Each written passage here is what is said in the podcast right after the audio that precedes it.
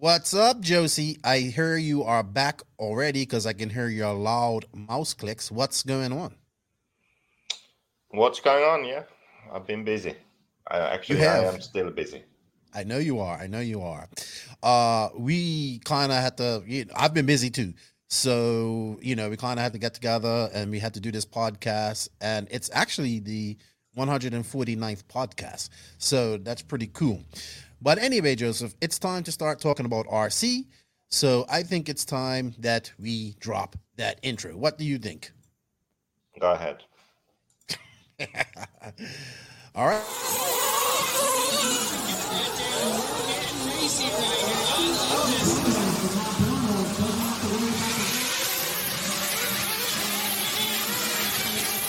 Nitro is the glory. Welcome to the No Name RC podcast with your host tonight, Keenan White, aka Lefty the Great, and if you are unlucky, the Finnish Village Idiot, JQ. This is the RC podcast with no name, but plenty of content. So sit back, relax, and get ready for some serious bench racing.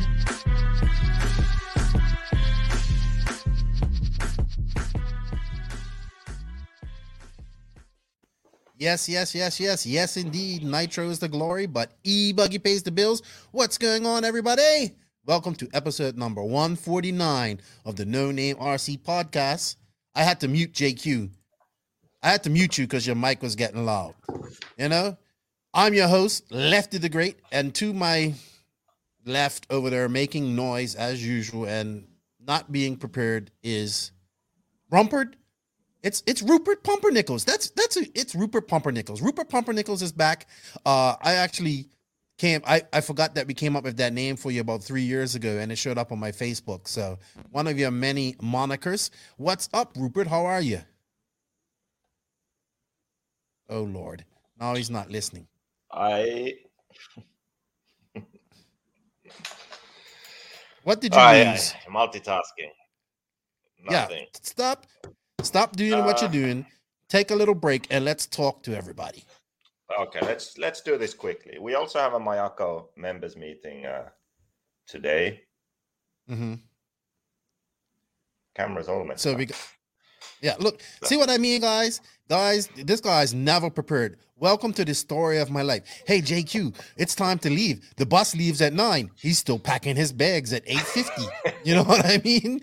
Like, this uh, is the story of my life. But anyway, yeah. let while Joseph gets sorted out, um, I just want to say, all right. See, now he interrupts me. Just I want to say shout out and say okay, thank you. Myself. Yeah, mute yourself. Shout out. I want to say shout out and say thank you to all of the supporters of the NNRC, the hashtag NNRC squad. Man, we are coming up on three years of doing this podcast, I think in two weeks' time. And I can't believe that we're still doing it. So thank you guys for the support, man. It's it's uh really great to see. Um, and also, I want to shout out to the patrons of the podcast. Uh, one of our patrons had a birthday. It was Jason Shiroid.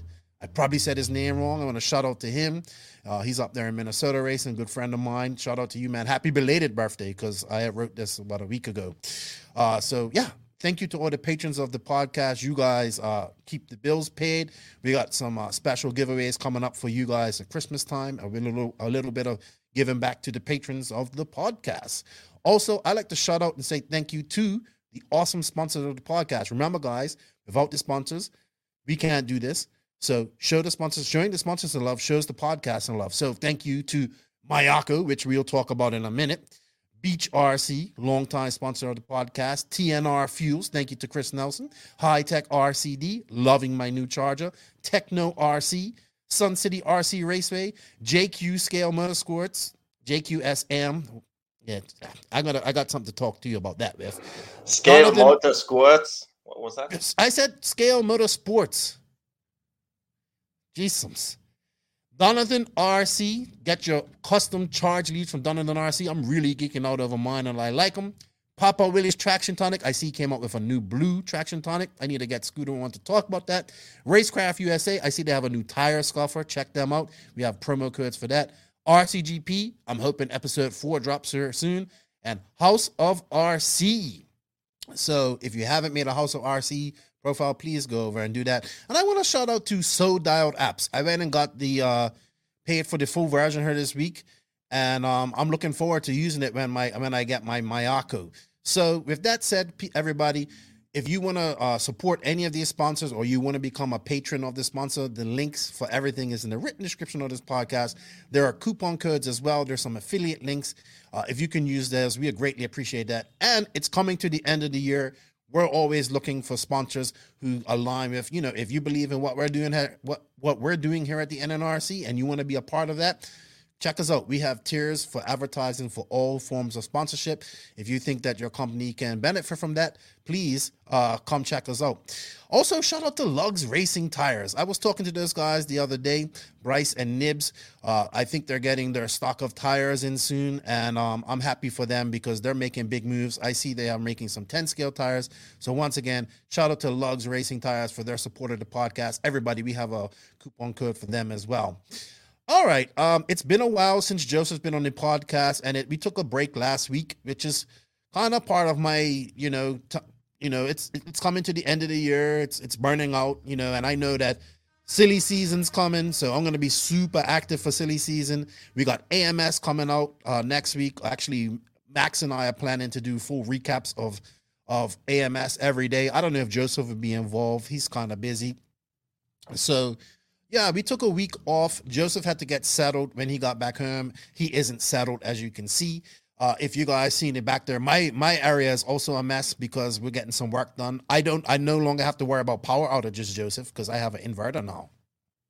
Yeah, and uh, so my my studio is a mess. Joseph's studio is a mess, but we're here to bring you content. So anyway, let's bring the man in himself, and uh, let's see what Mister Pumpernickels has to say today. Rupert, pay attention. Rupert. Oh, Rupert. Don't ignore me. Accept it. Okay, okay, let's do this. So, so what do you prefer? Josie, Rupert, Captain Asshole, Beaker. Out of all the names, out of all the names that you have come up with, I would say that uh, Beaker is probably the best. Well, you do. Did you see? So my buddy Chase sent me that picture. He had a guy, and he goes, "Look, I found JQ," and it was a guy dressed up like Beaker for Halloween, doing trick or treating with his kids.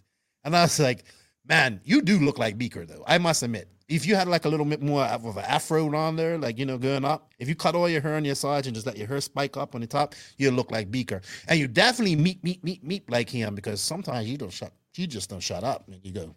But anyway, um." What's up, Beaker, man? You've been you're back home. You've been traveling around. You was in Italy, you was in France, and you was in Germany. Wow, how did it feel to get back and and be on the road and traveling around and getting racing, man? It was actually really nice. I have been looking forward to getting back racing. Right when COVID hit, I was kind of burnt out on everything, really. So it was a good time to take a break and now with the transition to Mayako and everything that's new and not having raced and not having traveled, it's really nice. All right. So the last time we had you on her, you had just finished racing in uh Spain, correct?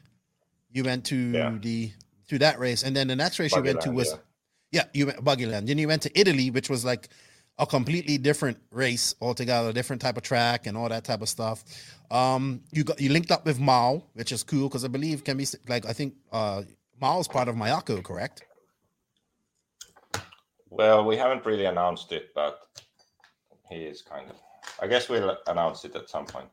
Yeah, but I mean, like So he's, I, he's I mean, I have actually my Finnish company, JQ Design, has actually hired Mao. Oh really? Yeah, as a So full-time sort of graphic designer. Mhm. So, yeah, but we haven't even announced it anyway yet. well, we announcing We it will now. at some point. Yeah, Well, I the guess, official announcement. I guess But we you know, just announced it. well, you know us. We always gotta spoil the surprise. So Yeah. you know. So I want to touch on Italy real quick because it was a pretty competitive race. Um, Ongaro won. It's been a while, so I've forgotten all about it. You you did pretty good. You fin. I, you know, you finished ninth or something. Like you battled out with um Misha Wittemeyer for like the entire main. It looked like. Uh, half of it, yeah, probably. I don't know. I lost And Ma- thing for the mouse that you the USB you plug into the computer so the mouse works. I switched to a silent mouse. And now I lost that thing that you plug in. See what I mean? Uh, all I be- needed to do was move it from one laptop to the other, and somehow I lost it on the way. we gotta get the Gandhi on her to sing the JQ song. JQ needs a USB. Um, I, honestly, I can't believe it. yeah, I can believe it because it's the story of your life. Uh anyway, just let's focus. You gotta we gotta talk about Italy and your performance there and, and Mao testing the car. Look at him. Jesus. okay. Well, Yo, all nervous to be back on the podcast.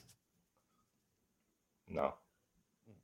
All right. Um, let's talk about Italy real quick. So Mao raced the car, uh, the other car that you had, which I'm pretty sure was all beat to hell because I, I've seen your rental rides. Remember the first rental ride you got? I'll never forget when you bought that rental ride to me the first time here. And I was like, I'm gonna race this thing. It was like I was like, this thing's like all beat up, but it worked. You know what I mean? So that got me into yeah. So Mao got to test the the new buggy, and you did pretty good with it. It finished both its races. Mao almost bumped up to the final, which is good. So that's Yeah. pretty good. That's pretty positive. You know, let's talk about that. What's going on with Mayako? Because man, let's be honest. I got in a big argument this morning, maybe before we recorded this. So let's let the world know what's going on with Mayako because I'm just getting kind of tired of hearing all the hate. Yeah, so uh, I'm I can't even remember the timeline myself anymore. But when when was this announced first? Uh, like last year? No, earlier In the this year, I think. year? Yeah, in the last year. Around, yeah. Let's actually check to make sure. Now I don't have a mouse on this laptop. Great. Well, go back to your loud mouse, dude. anyway, Mayako was announced, and uh, then the idea was that we are making a new buggy, new eight scale nitro buggy. It's called Mayako. I'm the designer.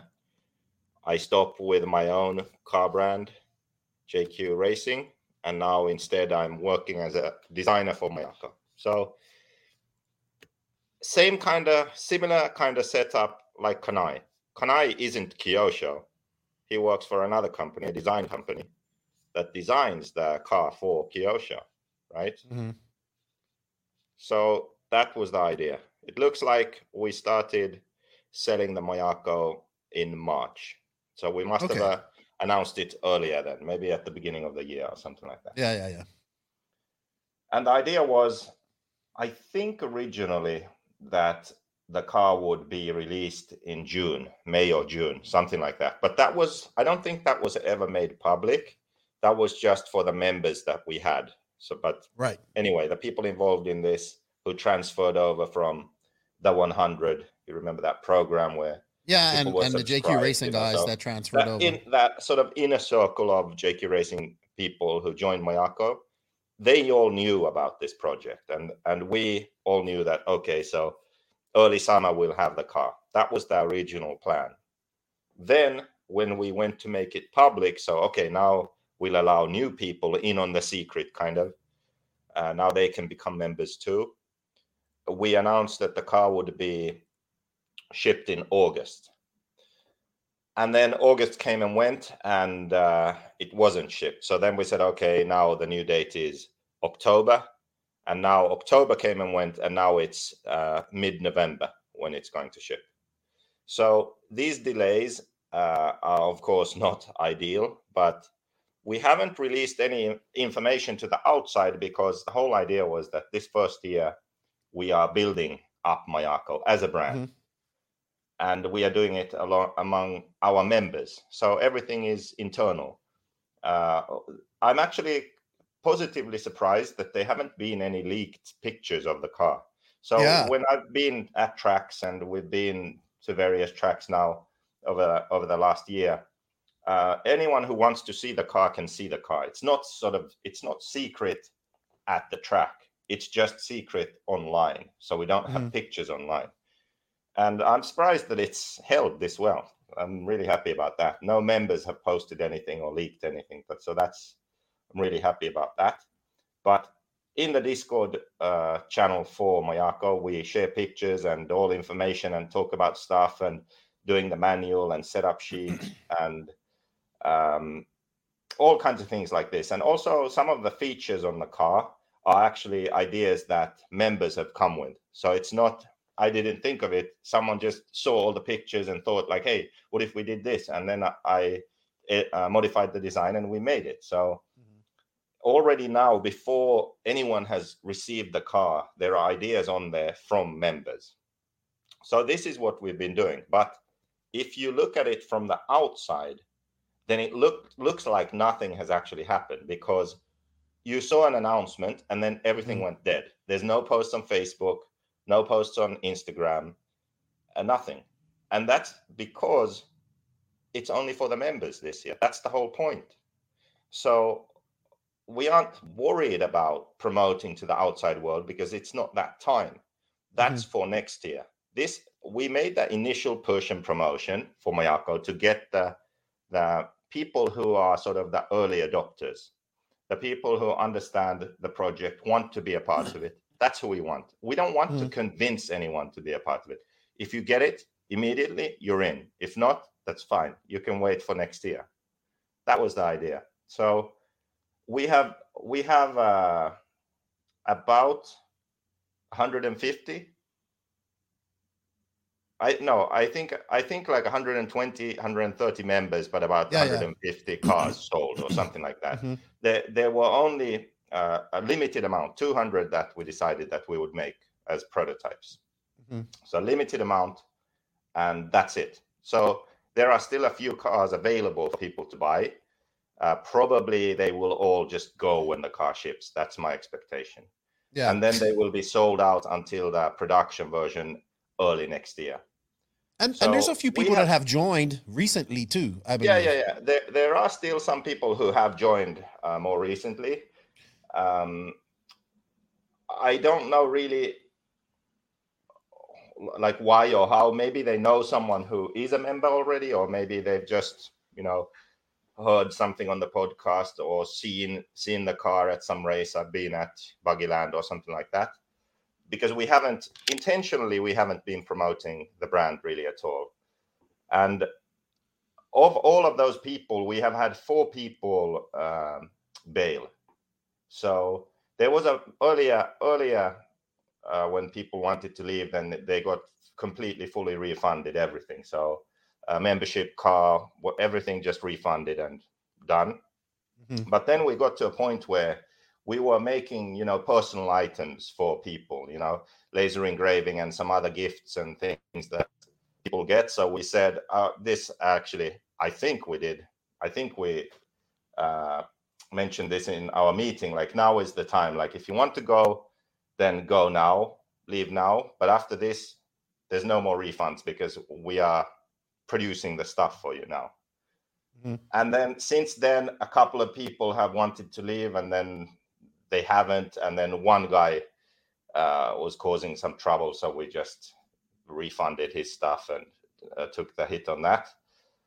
But the membership thing is one where there are actually no refunds. We we refunded the memberships early on because uh, we could, but you have to think of it this way: with the membership, you are actually um, getting a discount on the car and parts. So if you become a member and buy a car, receive the car, and then cancel your membership, you just got a really cheap car, right? Mhm. So there's no way to be able to offer a refund on membership. Right. That's just how understand it is. So that that's the reason for uh, no refunds on memberships. So I saw I just saw some people were writing about that online, but.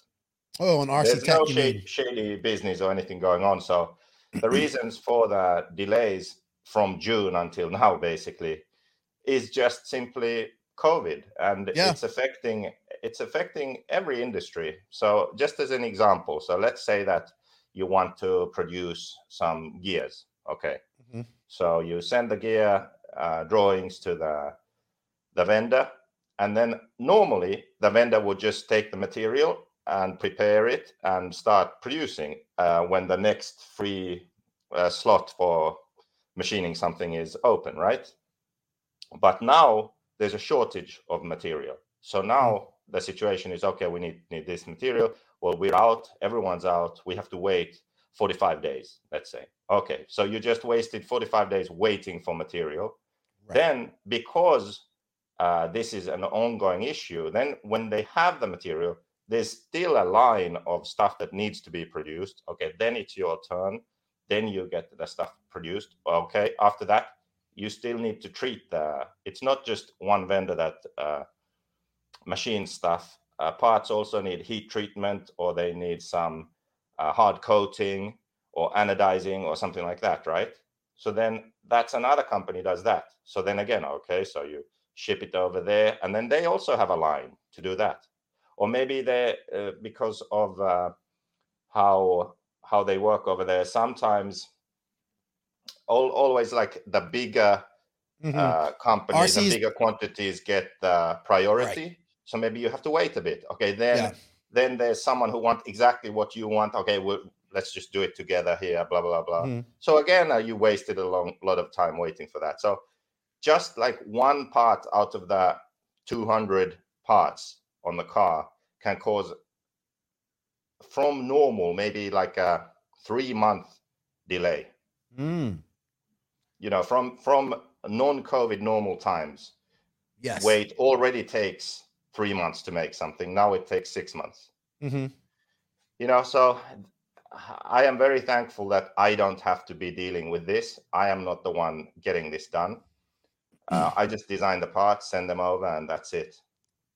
But yeah it's frustrating for everyone not not just the members not not uh, i don't even know why people who aren't members care that much but they seem to do but the thing is that the parts are done they are being packed now um, i've rechecked all the every single bag that needs to be packed to assemble the car i've rechecked you know this sort of uh, list of each item, every screw, every shim for every bag. Everything's confirmed. Every, everything is being packed as we speak. And uh, yeah, it seems that mid of middle of this month, the week that starts the 15th of November, that's the goal right now. The end of that week, cars should start shipping out to the customers. Yeah, and ju- and just so people know, these aren't coming on a boat, right? They're being shipped. They're going to be shipped. by air. So uh, we yeah. expect the members to have their cars uh, before the end of the November. That's the goal yeah. right now, and it seems uh, completely realistic. Well, I, I, just wanted to touch on some things because I think people think you're just making an excuse about COVID, right? So I just want to say how it's been affecting uh, other other probably genres of RC. So, um, like my RC boat that I recently bought. So I had, I have, I'm waiting for something for it, right? A replacement for it. And the guy just can't say when he's gonna have it because his stuff's on a boat out in the Pacific somewhere, waiting to come into port. You know what I mean? And I just think people don't understand that part of things. And there's also, like you was telling me, that um the factories are having uh, three day power outages and all that type of stuff as well. Yeah, yeah, so that, that too. So that all affects. And then then I heard people, well, we pre-ordered and we had to wait a year. Let me let me just say something. And then people's probably gonna say, oh, lefty, you're just defending JQ. But I'm gonna give you an example of how in another industry that is bigger than what we are doing in RC, uh, does pre-orders and then people have to wait over a year to get it. So in the action figure world or toy world, which I, you know, which I'm uh, very into, like um different companies put out, okay, so here's the pre-order for this figure and and here this and people just you know people just pre-order these figures and all this type of stuff uh and then they wait a year they wait a year and a half for things to come so hasbro who's one of the biggest toy companies in the world they do this thing called haslab so for instance this year they they're making a big giant they make one-off projects that they know they can't just make in the factory and sell so like if they want to make like a big scale like for instance, they want to make a big Galactus, which is a Marvel figure. It's really big. It's tall. It's you know, it's it's it's something that you can't really make and make a profit off normally. So people enthusiasts like myself want that type of stuff. So what they do is they call it it's called the HasLab projects. And basically what you do is you pay for that right off the bat. You pre-order it. And then what they do is they have different stages. So if they get this amount of orders in, you it goes to a different stage and then you get extra stuff with it and stuff like that. And guess what? These people wait over a year to get this stuff. You know what I mean? They just pre-order it, forget about it, and and, and go about it. No, I get it. RC is a little different. People people use the cars. Most people in the toy situation, they pose them, they put them, and they have them in their collection. I get that. It's a little different. So I just want people to understand that this isn't unique, and that you know this isn't unique to RC. It's just new and different. Um, and and and yeah, I was like, and people like they want to see public pictures. Yeah, there you go, Joseph. Does Mugen release public? We all know that a new Mugen. We all heard. I'm hearing the rumors that a new Mugen car is coming. I'm hearing the new rumors that a new TLR car is coming. The Infinity car has been coming for what four years now. Nobody's seen. Do you see pictures of these cars? No, you don't, because these companies have to keep their th- their their things close to their chest and keep them keep them hidden from people. One, for they don't want people copying, and two, yeah, it's just you know the inner circle kind of knows that. But with Mayako, you actually are letting every because I'm in the Discord now and I see the interactions that's going on. You're letting people see the whole process. So for those people who are out on the outside, being a, being haters, you know, like just let them hate, man. I, the thing is, the car needs to get in hands and start racing, and I can't wait to get mine. So, yeah, man, I'm just kind of fed up with all the hate, and uh, yeah, just getting tired of people just talking shit, like you know. And I mean, we talk a lot of shit too, but like people that people that have no vested interest in what you're doing, talking shit about you just to talk shit. But that's just anything to do with you. So, uh, that's just what you've kind of earned in your in your time in RC or in life. I, I just I just get frustrated. But enough about that. The car is coming. People are excited. I'm excited to see what you've come up with. I want to see how this car is. I'm, I'm, and I'm excited because I haven't had really nothing new to build in a long time. So yeah, and, uh, I can't wait to uh, get this in my hands and hopefully we'll be doing some racing here in January, February. So sounds good. All right, Josie. Um, let's just real quick touch on the last couple of weeks of your your tour. I, I really want to. What did you learn in Italy? So you did learn. We did learn that uh Barufalo was testing a Tekno there, and he's yeah. now officially going to Reds. So it looks like Barufalo is going to Tekno. Uh, yeah, Barufalo was running a Tekno and Reds after the race, and then Berton was also there. He was running the Infinity prototype, mm-hmm. and the Infinity prototype is still. I mean, it's it sort of was based on the HB, so there's some HB type stuff on on there, but uh, they have that old chrono front end with a bit mm. of their own twist to it. So it's a pillow ball, but the way it's assembled is a bit different. You can uh, adjust the knuckle height in the in mm. the in the sort of front end instead of it being solid plastic like on the Mugen.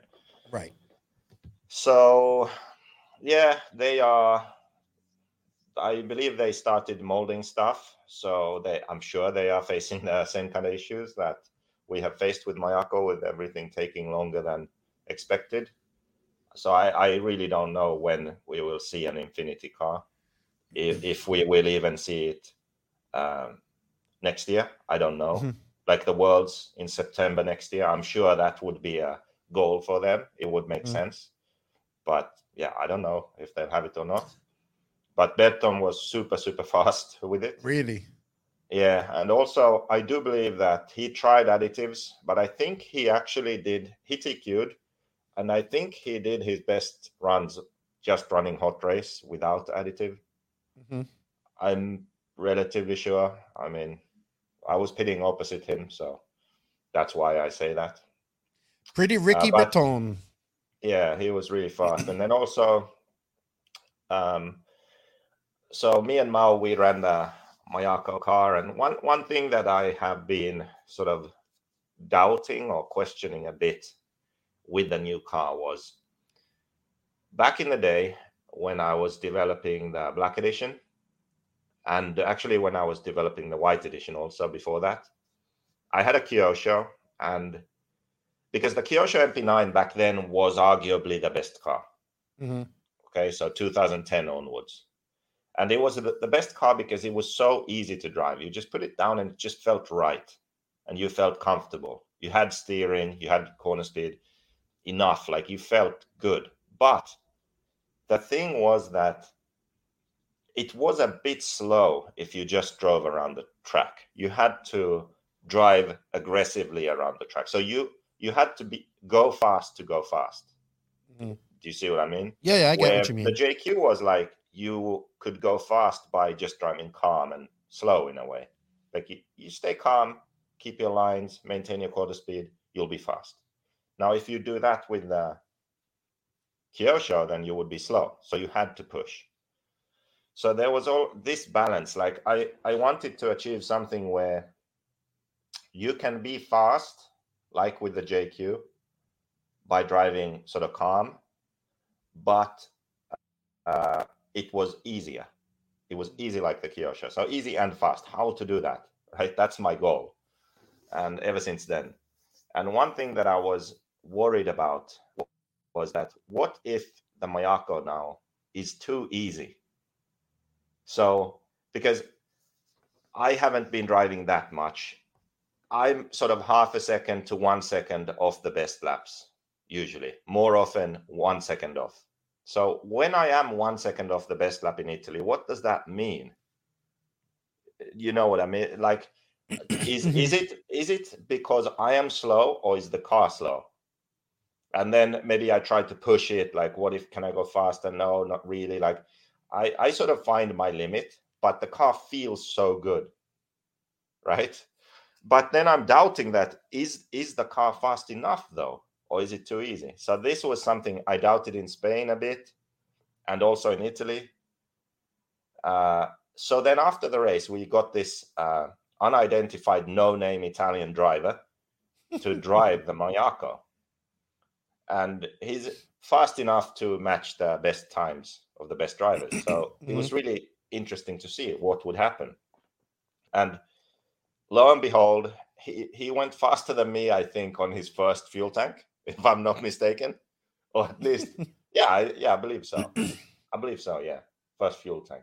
Second, definitely, and then we already started doing uh, very quickly. We started doing five minute times. Uh, the only adjustments we made was we raised the rear arm half a mil to give the rear end a bit more support, and then we did move the engine back also, which I found uh, interesting. He preferred the engine back and he posted a five minute time that was faster than the fastest in the race. Of his time. And no, his of anyone time. in the race. Oh, really? 11 laps, uh, 11 laps, 5 no, 11 laps, 526. And this guy did 11 laps, 525. And then he did another one, 11 laps, 528. And in the in the race, his best was 10 laps, 503. Mm. So that already was really good because not only was it easy enough for him to drive that he could be consistent, but he was also fast. So that then I was sort of uh, sure that okay, the the car clearly is capable because another guy picked it up and just drove it for a few tanks, made a few changes, and then he's on the pace with the best. Berton was there also, and he did a bit. He was a bit faster. He did best laps were like, I think, 28 6. He he was driving like 28 6, 28 8, 28 7, 28 9, 29 0. He was driving at his best like that. And this guy did a 28 8 as his best lap, but was driving like 29 0, 29 1, 29 0, 29 1, you know? Mhm. So, yeah, I was happy with that. So that proved that to me that yes, the car is easy, but it's also capable. It's it's fast enough.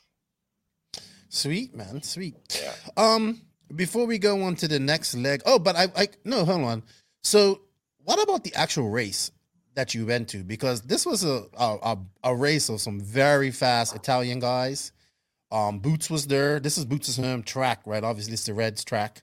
Um, man, it seems like Boots is struggling against those Italians, man. He, them, them Italians are fast, man. Yeah, they are. So I mean, he was blaming tires, but I I think that's kind of his go-to excuse. I I don't really know. His car looked really good. Mhm. Somehow, always when I watch Boots, he just looks really good. I think, you know, Mm. on the track, just how his car works and he's driving. Like, I don't know, because yeah, I don't know. He he was just a bit off. How But old the thing is that I don't know, but the thing is that he works at Reds now, which is right by the track. Mhm. There's no excuse really. Like it's at that point, it's only a question of either sort of dedication slash motivation and also practicing and testing smart. Mhm. Like he has no excuse right now. He has everything. He works for an engine manufacturer. Is there's a track next door. This race was at that track. Was I uh mean, really? What can you say? um Like, this is your first time seeing Boots in a while, isn't it? In person. Uh, yeah, yeah. Since the Since the incident. Live, you mean? Yeah. Yeah, What did yeah. are you guys- I don't have a problem. I, I don't think he has a problem. I mean, we spoke. Just uh, I don't think he has. Did you? Did he speak to you? Yeah, yeah, spoke. Okay. I mean, he was there also on uh, Monday.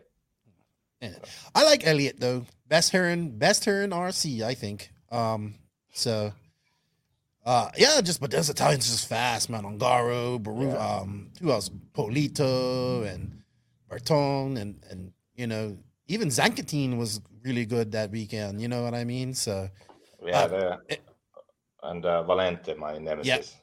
yeah, yeah, yeah. I hope they all I hope third. Yeah, I can't remember. It's been a long. I can't even find the results. So, um, it's been a while. But I hope they come to DNC. That's all I hope they do. So, uh, I want to see them race more. I think And, a uh, bunch of Europeans will be there. I think this is going to be the most stacked DNC full of Europeans you've seen in a long time. Yeah, I think you're going to see. Uh, that, you're going to see what if the, I'll say. I'm gonna. I'm gonna say this. The A man at DNC is probably going to be the A man at the Worlds in September. Maybe give and take a few people. probably gonna be close. Yep, very close. And then uh, after Italy, you went to Germany. Oh no, you went to France. You did a one day race there. You you got to meet the French guys and meet Felix for the first time. And uh, then you went to Germany afterwards, hung out with the Kilic, which I, I really like the Kilic brothers. You know, I'm getting to know Burkan. I got I got to interview Burak as well. But uh, people really enjoyed Burkan's interview. Yeah, I didn't hear it, but I, I didn't really go to Germany. It's just when you drive from Italy to Finland, you have to sort of pass through Germany. So I Oh, just okay. stopped at their house and we went to have some uh, Turkish dinner, and then I went to the ferry. I really hope that they come to DNC as well. Be honest, I think the world yeah, needs it to- would be interesting to see what they can do there. man, the world the world needs to be properly introduced to the brothers Kilic. Yeah, So I like I gotta get Bur- I gotta get Burak's number and talk to him and get him on her because I was I was really shocked that Burkan is like, yeah, man, I don't care about setup. You know, I just drive. and I was like, well, his, his dad does the setup, Yeah, but I'm like, well, maybe that's why he can. From Yeah, that-. Maybe that's why he can be so good at it. He isn't taking it so seriously. He definitely does not look or act like a 15 year old. That's for sure. That is for sure. Yeah. All right, Joseph. Um, I think we should go on to some RC news. And uh, this week's RC news is brought to you by TNR Fuels. Here at the NNRC, we are all about the glory, and that glory is nitro. TNR Fuels is the hottest fuel on the market right now, owned and operated by a good friend of mine, Chris Nelson, and his family. Made by racers for racers. TNR Fuel is currently available throughout the USA. For more information to contact the company or purchase some fuel, visit them at www.tnrfuels.com or contact Chris, Chris Nelson directly at chris at TNR Fuels, or you can go on House of RC and find them or Facebook. Also, the RC news is brought to you by Hitec RCD. We want to say thank you to Hitec RCD for their support. Uh, it looks like the team is they're taking serious racing. I'm seeing more guys running their servos and their equipment. But Hitec RCD is a leader in RC systems, delivering the highest performance and reliability, supported by a dedicated customer service personnel. The HSB 938 1TH servos have efficient brushless motors titanium gears, low consumption, constant output, and a metal case. The RDX2 charger can charge two four cell packs or six cell packs simultaneously, and you can monitor them with the Bluetooth dongle. Trust in Hitec, your servo and charger headquarters. Visit Hitec RCD, where to buy for your newest retailer. Also, the RC News is brought to you by Lugs Racing Tires. They have over 55 combined years of experience in RC. They have been testing treads, wheels, and rubber for performance. You can try out the Lugs Econ tires that were developed with racing budgets in mind. High quality but lower cost means savings can be passed on to you, the racer. Lugs Racing Tires provides pure the premium Lugs uh, premium line provide, provides pure performance made using Lugs custom and proprietary rubber compound and their custom molds. Uh, so you know they're getting serious about racing. Tires are available medium, soft, super soft, mega soft, and now long wear. Visit www.lugsracing.com and you can save a percentage by using the promo code NNRC Lugs in all caps. And Lugs is another company that's kind of having the COVID bubble and they're waiting for their product to come on. It's out there on a boat. So I know a lot of people were saying, well, we can't get tires and stuff like that. Well, that's because of COVID too. So uh, check out lugsracing.com and thank you for their support as well. All right, Joseph. Uh, RC News. I just want to go over real quick because we had what I think is becoming one of the best 10 scale races in America, and that is uh, Masters of Dirt racing. They had this about two weeks ago um, at Beach RC. It's it's man, I haven't heard anybody that goes to this race come out saying they didn't have a good time. It's uh, all about having fun. It's all about being different, and this race is getting more and more popular by the year. Uh, they crown a overall Masters mod Masters of Dirt, and they crown a stock champions of Dirt. Now I believe that Dakota Fenn won the mod version of this because you have to they have to run three classes. Any three classes They that you have to run. Um, no, man. I think um, I think Fenn won it because Oh. you have to run three classes. I believe. I could be wrong. Let me bring it up. I'm I've known to, I've been known to be wrong, so uh, I'll bring it up. But um, yeah. So how it works is they have like uh, you you have to run three classes. So you have to run. I think you have to run like four wheel drive and two wheel drive, and then you can run like short course or um or stadium. And I don't. I, I I really was supposed to get Brent on her to talk about it, but he got kind of busy. I'm busy, and we just didn't get on her. But this is one of the 10 scale races that I really want to go to because man, they have fun. They had a step up competition where you have to jump and jump over. They have like a, a last man standing race.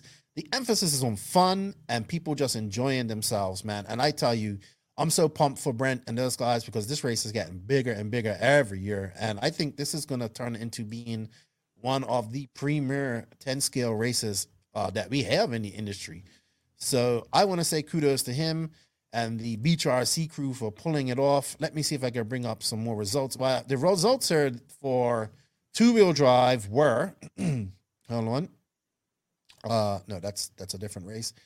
So four wheel drive was Dakota Fenn, Dustin Evans, Aiden Horn, Tyler Jones, Aaron Kaufman. Cavallari was in ninth overall for that, Joseph. And in mod, it was Dustin Evans, Dakota Fenn, Ryan Cavallari, Spencer Rivkin, Aiden, Aiden Horn. This this race had was pretty stacked with uh top guys. And um yeah, I, let's see. Stadium truck, Spencer Rivkin, Aiden Horn, Dakota Fenn. I think Fenn won this, Joseph. I think Fenn won this. He won the overall okay. overall. It's 10 and then scale, so less time to fend yourself. hey, hey, hey. Fenn won Fenn won Southern Nats. You can't, you know, you can't you can't say he fends himself. He won Southern Nats. He finished the he finished the race. Speaking of He Southern won Nets, Southern Nats. Yeah. Who was there? everybody. Okay, that's amazing. See, see, see, when you when you was you was busy traveling, I think you missed it all. So, um, Yeah. So congratulations to those guys. Um, probably I'm gonna get Brent on her to to talk about this some more in the next couple of podcasts.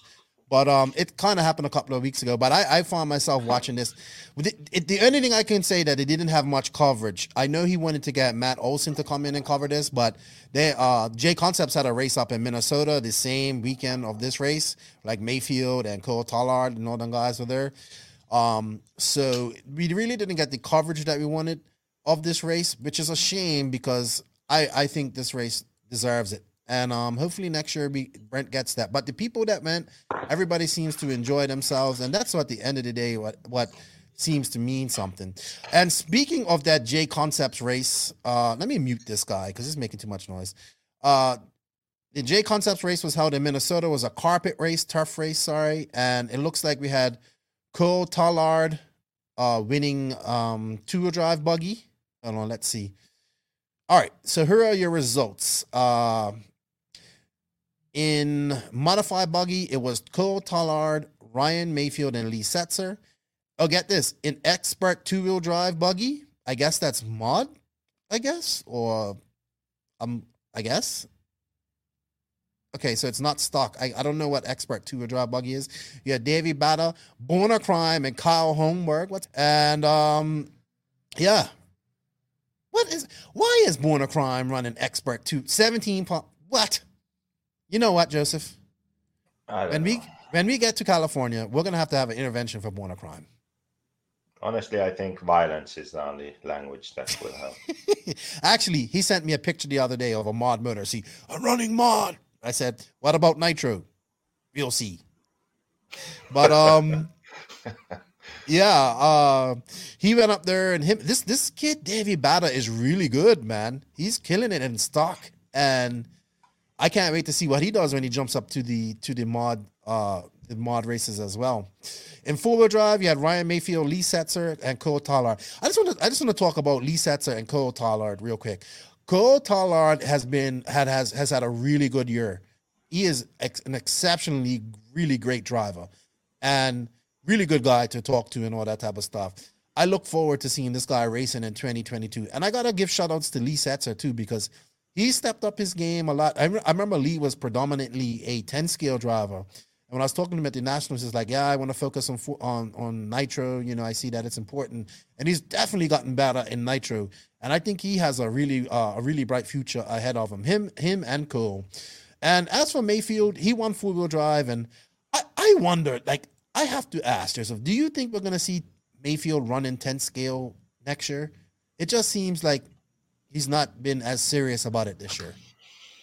I don't know why he's uh, less serious about it. Something with with the Yokomo deal, maybe. Yeah. But let's say if Yokomo went away for next year, it would be interesting to see Well, I mean, because I mean, I get the feeling that the electric side has kind of brought him more money mhm, because not only did Yokomo apparently pay him more, at least back in the day, but also the bonuses that they have in America. So when you win races, you get paid. Mhm. Well, uh, all of those electric races have multiple classes. mm, Well, now these days, typically eight scale also. There's truggy and e-buggy and nitro buggy. So I, I don't know. It's uh, a- anyway, it's a big chunk of his income if he doesn't run 10 scale. So Mhm. it's I'm curious to see, yes, what he would do. I I would argue that he probably would prefer to just run one mhm. like if he could choose if someone gave him a billion dollars and said just race what you like i'm pretty sure he wouldn't race everything he's racing now Mhm.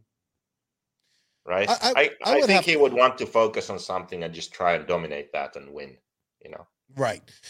Uh, Well, Tebo, I don't think Tebo, I don't think we're going to see Tebo doing eight, 10 scale anymore. I think he's quite happy just racing eight scale and, and he's more focused on that. And honestly, um, what do these guys have to prove in 10 scale anymore? They've won Cavallari, Tebo, and, and uh, Cavallari, Mayfield, and Tebo have won everything in 10 scale. Everything. They've won really races. Yeah. They've won nationals. They've won world championships. They don't have anything else they need to win anymore. Now, what I do see Cavallari is, but I think that's through TLR. He's doing a lot more 10 scale racing, but I think that's needed. You know what I mean? Because in the position that he's in. But I don't think we're gonna see.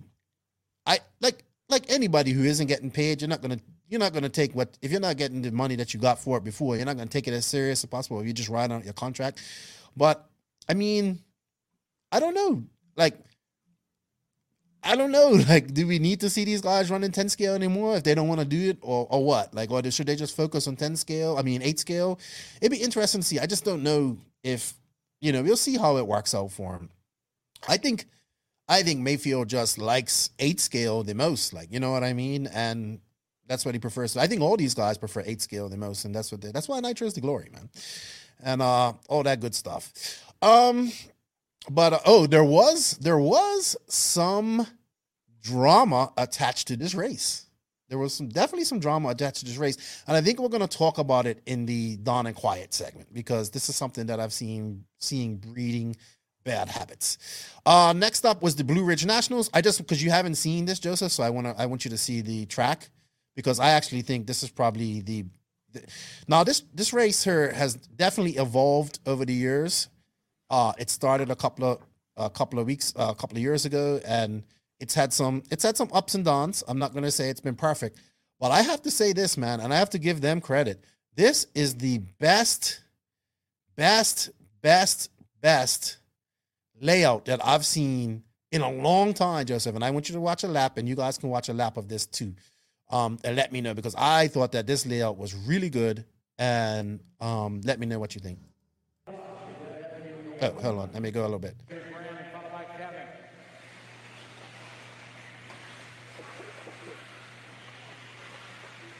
Just watch the layout for a second, Joseph.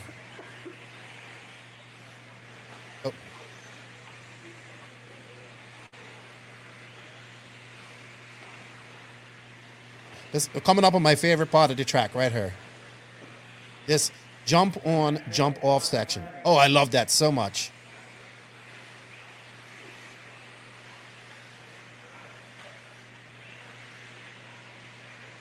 This is a big track too. Six minutes to go. Ryan and Chad battle here down the straightaway drag race, and now Looper going to get by.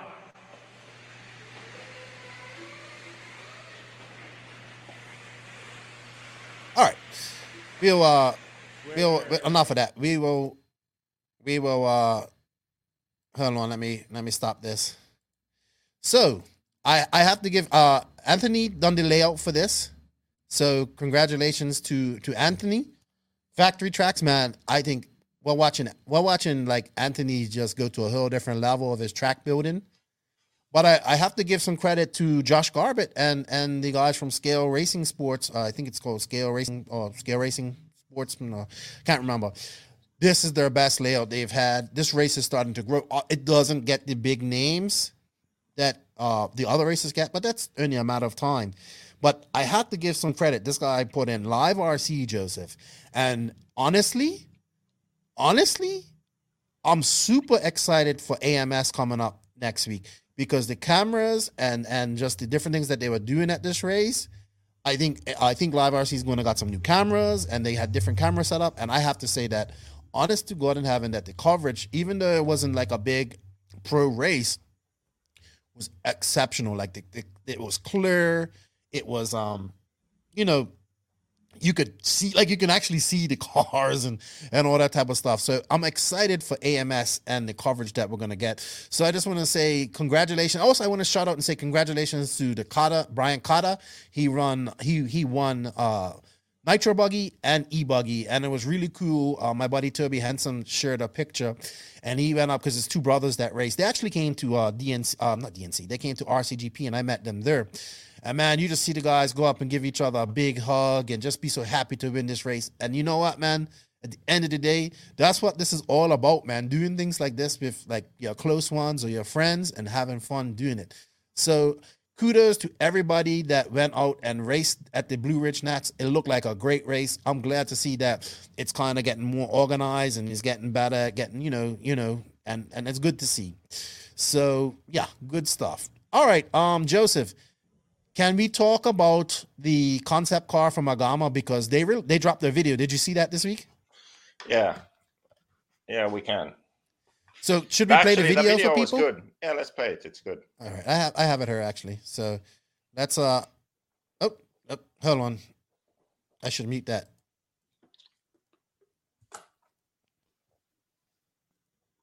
All right, so here's the video from um Nemo that they shared this week. We're not gonna watch the whole video, right, Joseph? We're just gonna watch uh some of it. Hold Show on. a bit. I can't see anything. Yeah, yeah. Hold on, I'm looking for it. um, it's here, but oh, hold on, I have to bring it over here. So they released their concept car with uh, John. I really would like to get Hazelwood on the podcast to talk to him about this type of stuff. I've been trying to get him for a while. I haven't spoken to him for a minute, but uh, I really want to hear his story. Why can't I bring this up? Hold on, something's not right here. Um, but let's bring up the video here real quick, and uh, we can have a look at what they're doing because man, people are freaking out over this car, and rightfully so because we haven't really seen anything different in RC for a while. So I, I get it why people are excited. Trust me, I, if it works, I'm excited too. Um, where is this? Oh man, I've lost it all. Here we go. All right, so we want to bring this over here. It's not working for me here. Hold on, let me just bring it up on um on this. So anyway, Joseph, why don't you why don't you tell give us your thoughts on this while I bring up the video of the of it, please? Yeah, so they have the inboard shocks or lay down shocks. What do you call it? Cantilever. Yeah, but it's not, it's, it's it's a little different, but yeah, I get They it. don't. Yeah, they they uh they don't uh, attach the shock to the arm. They have uh, a part that attaches to the arm, ninety degree angle to the arm, and then the shock attaches to that. So the shocks are horizontally laying on top of the gearboxes, front and rear. And I think it's really good that someone is doing something different. I was happy to see that. So all, all cars are not the same. I also want to do something uh, different and start developing the car in new directions, but it wasn't possible for this first car. The first car had to be sort of familiar and safe, yet new. So, Mhm. which is a challenge to do, but I think it works. When people see it, they'll see that it, it is in fact new and there is some innovation in there and, and really cool features. But this one is a car where you just look at the Agama and you see like, wow, it's all new. Well, I mean, all of there's nothing that on the car that I can see that hasn't been done before. But right now in this time, it's not something that exists out there. hmm Um, so yeah, I'm happy to see it, but I am very curious to see if they can get it to work because I'm quite skeptical. Um, the reason is that we have very basic shocks and they work in a certain range of piston speed. So when I so th- there's like a difference between high and low speed damping. hmm And when I say speed, I mean the speed that the piston moves. hmm So when you are driving in a corner and the car just rolls, or when you slow down and and the car dives onto the nose, those movements are low speed. The piston is moving slowly inside the shock, right? That's Mhm. low speed damping. Then high speed damping is when you land a jump or you're driving fast into a bump and the suspension has to deflect very quickly a long distance. That's high speed. So because our shocks are so basic, it's just a piston in a cylinder with oil passing through the piston. We are limited to what we can do because we we are not able to precisely adjust the difference between high and low speed damping, right? We have to rely on the geometry to do that. That's why all the cars are very similar when it comes to the shock positions because the geometry of the car makes it so that the high speed versus low speed damping uh, works for our shocks. Do you see what I'm saying? Yes. So we, the cars have developed in the way they have hmm. because that's how our basic shocks are limiting us. So if you now take that shock and you move it out of that comfort zone, Now you are making a very short shock and you are ma- slowing down the piston speed a lot. You're moving it out of that window. So I am curious to see if they can make this work on all tracks where uh, it will, for example, feel comfortable to drive around corners. Uh, it will respond comfortably, but then when you hit faster bumps or you land jumps, the suspension is uh, also uh, good. You know, I, I have a feeling that they will have a problem where, okay, now the car is good in this section, now it sucks in that one. You mm-hmm. know, so, so they can't get the full range of of uh, function that you need from your suspension. That's that's what I think will be the problem, and that was, for example, Tekno's problem. Remember when they made the car that had uh, really long shocks and they were super mm-hmm. far out on the arm?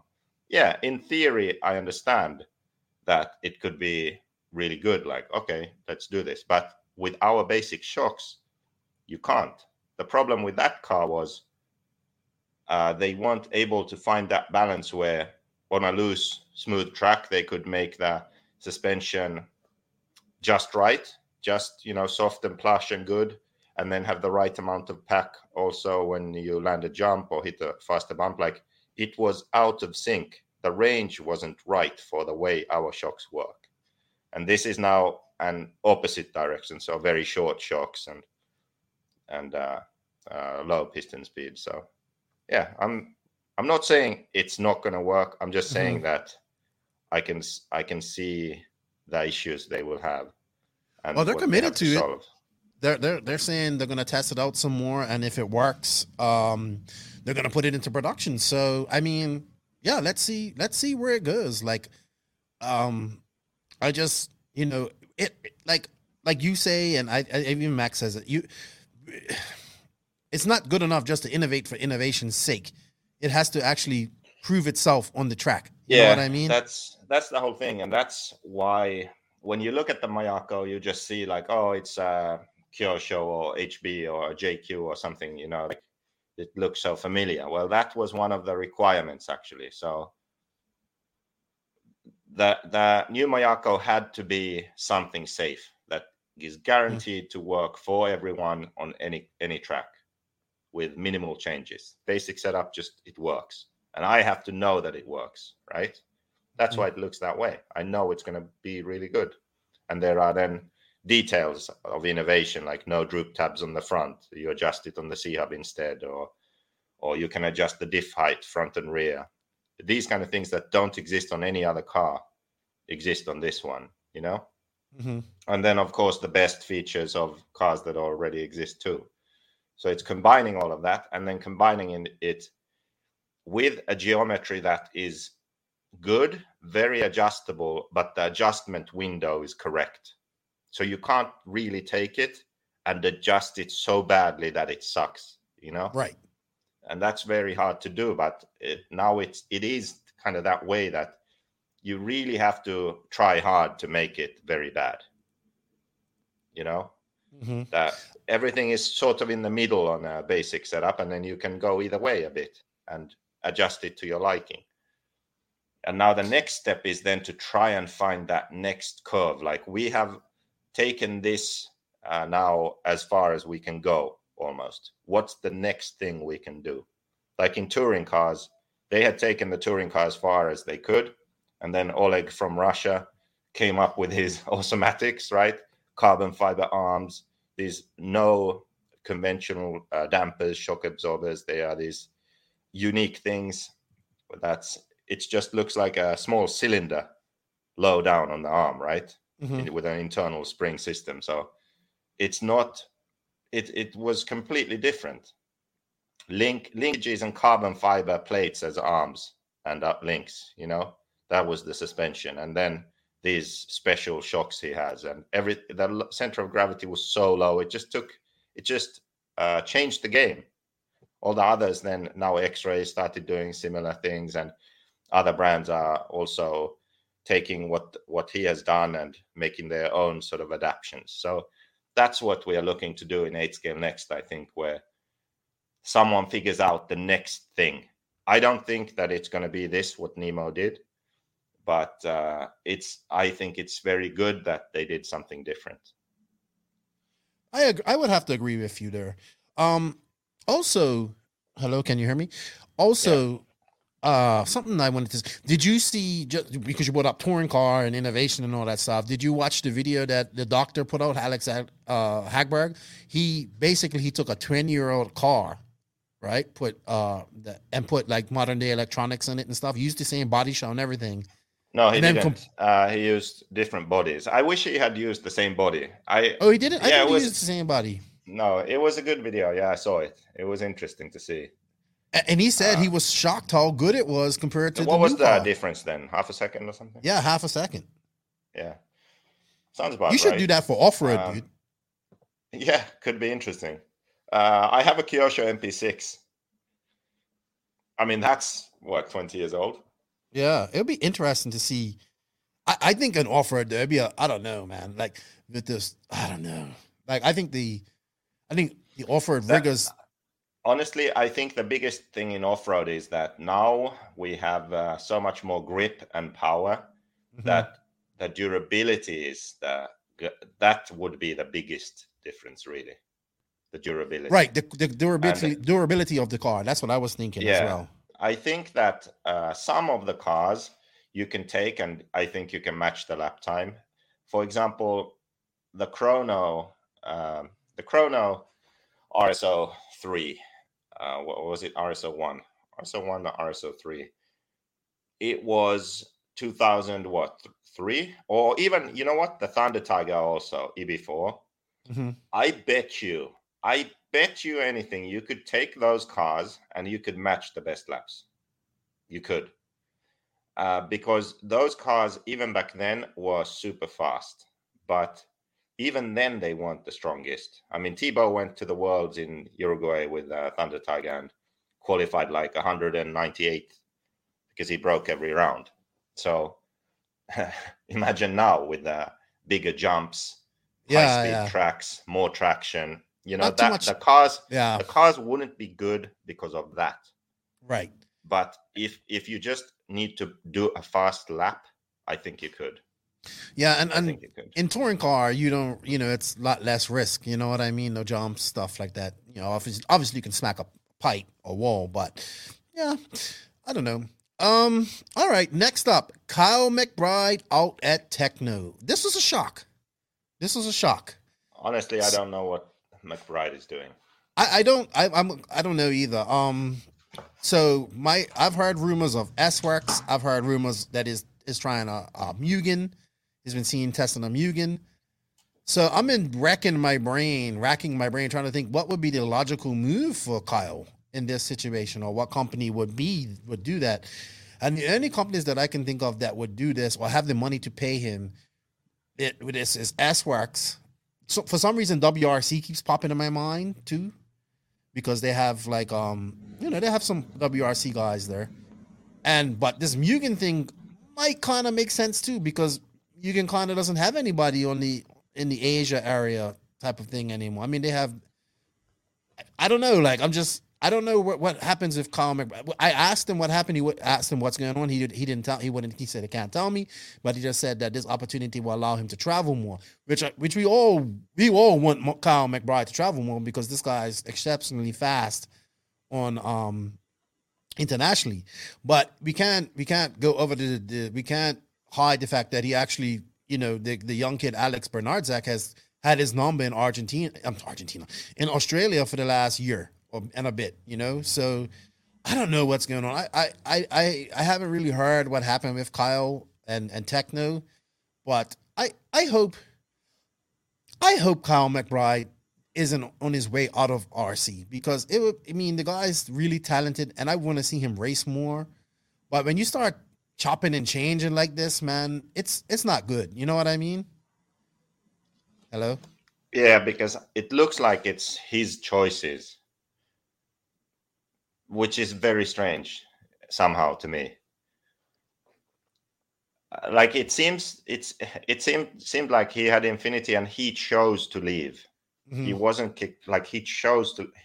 How do you leave a team like Infinity? I would think that if you just sort of uh, have the right attitude and you want to do stuff that they can make it happen for you.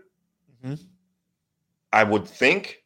I mean, come on, they have a pretty much in RC terms at least unlimited budget. So if you are like, look, I want to win the worlds, I want to do this and that, to help develop. I'm going to move to America, do it like anything. Like I think anything could have been possible. I like why would it? I just can't see it where where it's a situation where he's stuck in Australia and can't do anything. I just I don't see it. Like I think how? Why? then- like what make me everybody was like it's Mayako, it's Mayako. No, it's not. I, I I I don't I'm not involved in Mayako in any way like that, but I I know kind of how you think and I know what you're looking for in a driver. So um I just I just I think the biggest issue with McBride is always that he's not he's not leaving Australia. I think the one thing and Yeah. I've said I said this from the beginning like when he was an associated I thought I was hoping that associated would you know, he he kind of needs to go to America for six months or a year and just go out there and race and grind it out and and, and get you know be surrounded because when the guy gets around like the like let me tell you man when he gets around higher talent he definitely raises his game. You know what I mean? I saw it at RCGP so I don't know what's going to happen with Kyle McBride. I hope that he I hope that this next change gets I hope he finds what he's looking for in this next change and I, I just hope we see him more on the international stage, man, because he's, you know, and and I and and with that, I would like to see the young Alex Bernardzak get out and um race some more too, and internationally too. But I think it's it's and then I think it's incredibly impressive that the Australians have the Australians have some fast dudes there. Like, you know what I mean? You have Kyle, you have Alex, and you have, you know, like then you have the thylacine. He's like, you know, it's a little bit he's below those guys, maybe not on those level, but you know, like Aaron's good. Then you got like young Jack Parsi, Caleb Noble, and then it looks like that that kid that kind of took uh took um McBride's place on the Tekno team, uh, Jaden. So I want to see. I hope these guys get to travel too, man. Um, because Australia is producing some young, some fast young guys as well. So I don't know, man. I don't know. Is it Mugen? Is it SWorkz? He might. Hey, it might be HB for all we know. I don't know how. I just don't know where he's gonna go. Like you know, it's just a conundrum for me. So it's uh, I don't know. It's just it's just you know, silly season's gonna be a hard one this year. Uh, in other news, before we get out of here, Joseph, the ROAR Nationals are taking place at Tim Lime's track in Adobe Adobe RC Raceway. Congratulations to Tim Lime, but they've changed the dates to March, which which I understand why they've changed it because you know it's it's gonna they've changed it from which is usually in June. They've changed it to now March 17th to the 20th. So it's it's like a month after DNC. Now, um, and also I want to say shout out and congratulations to the guys in Puerto Rico because they got the on-road fuel nationals, which I know is big for them because they they race a lot of on-road there. But I just want to touch on this a little bit. Um, from my sources, and you know, I knew this. I knew about a week before this was announced that this race was being moved.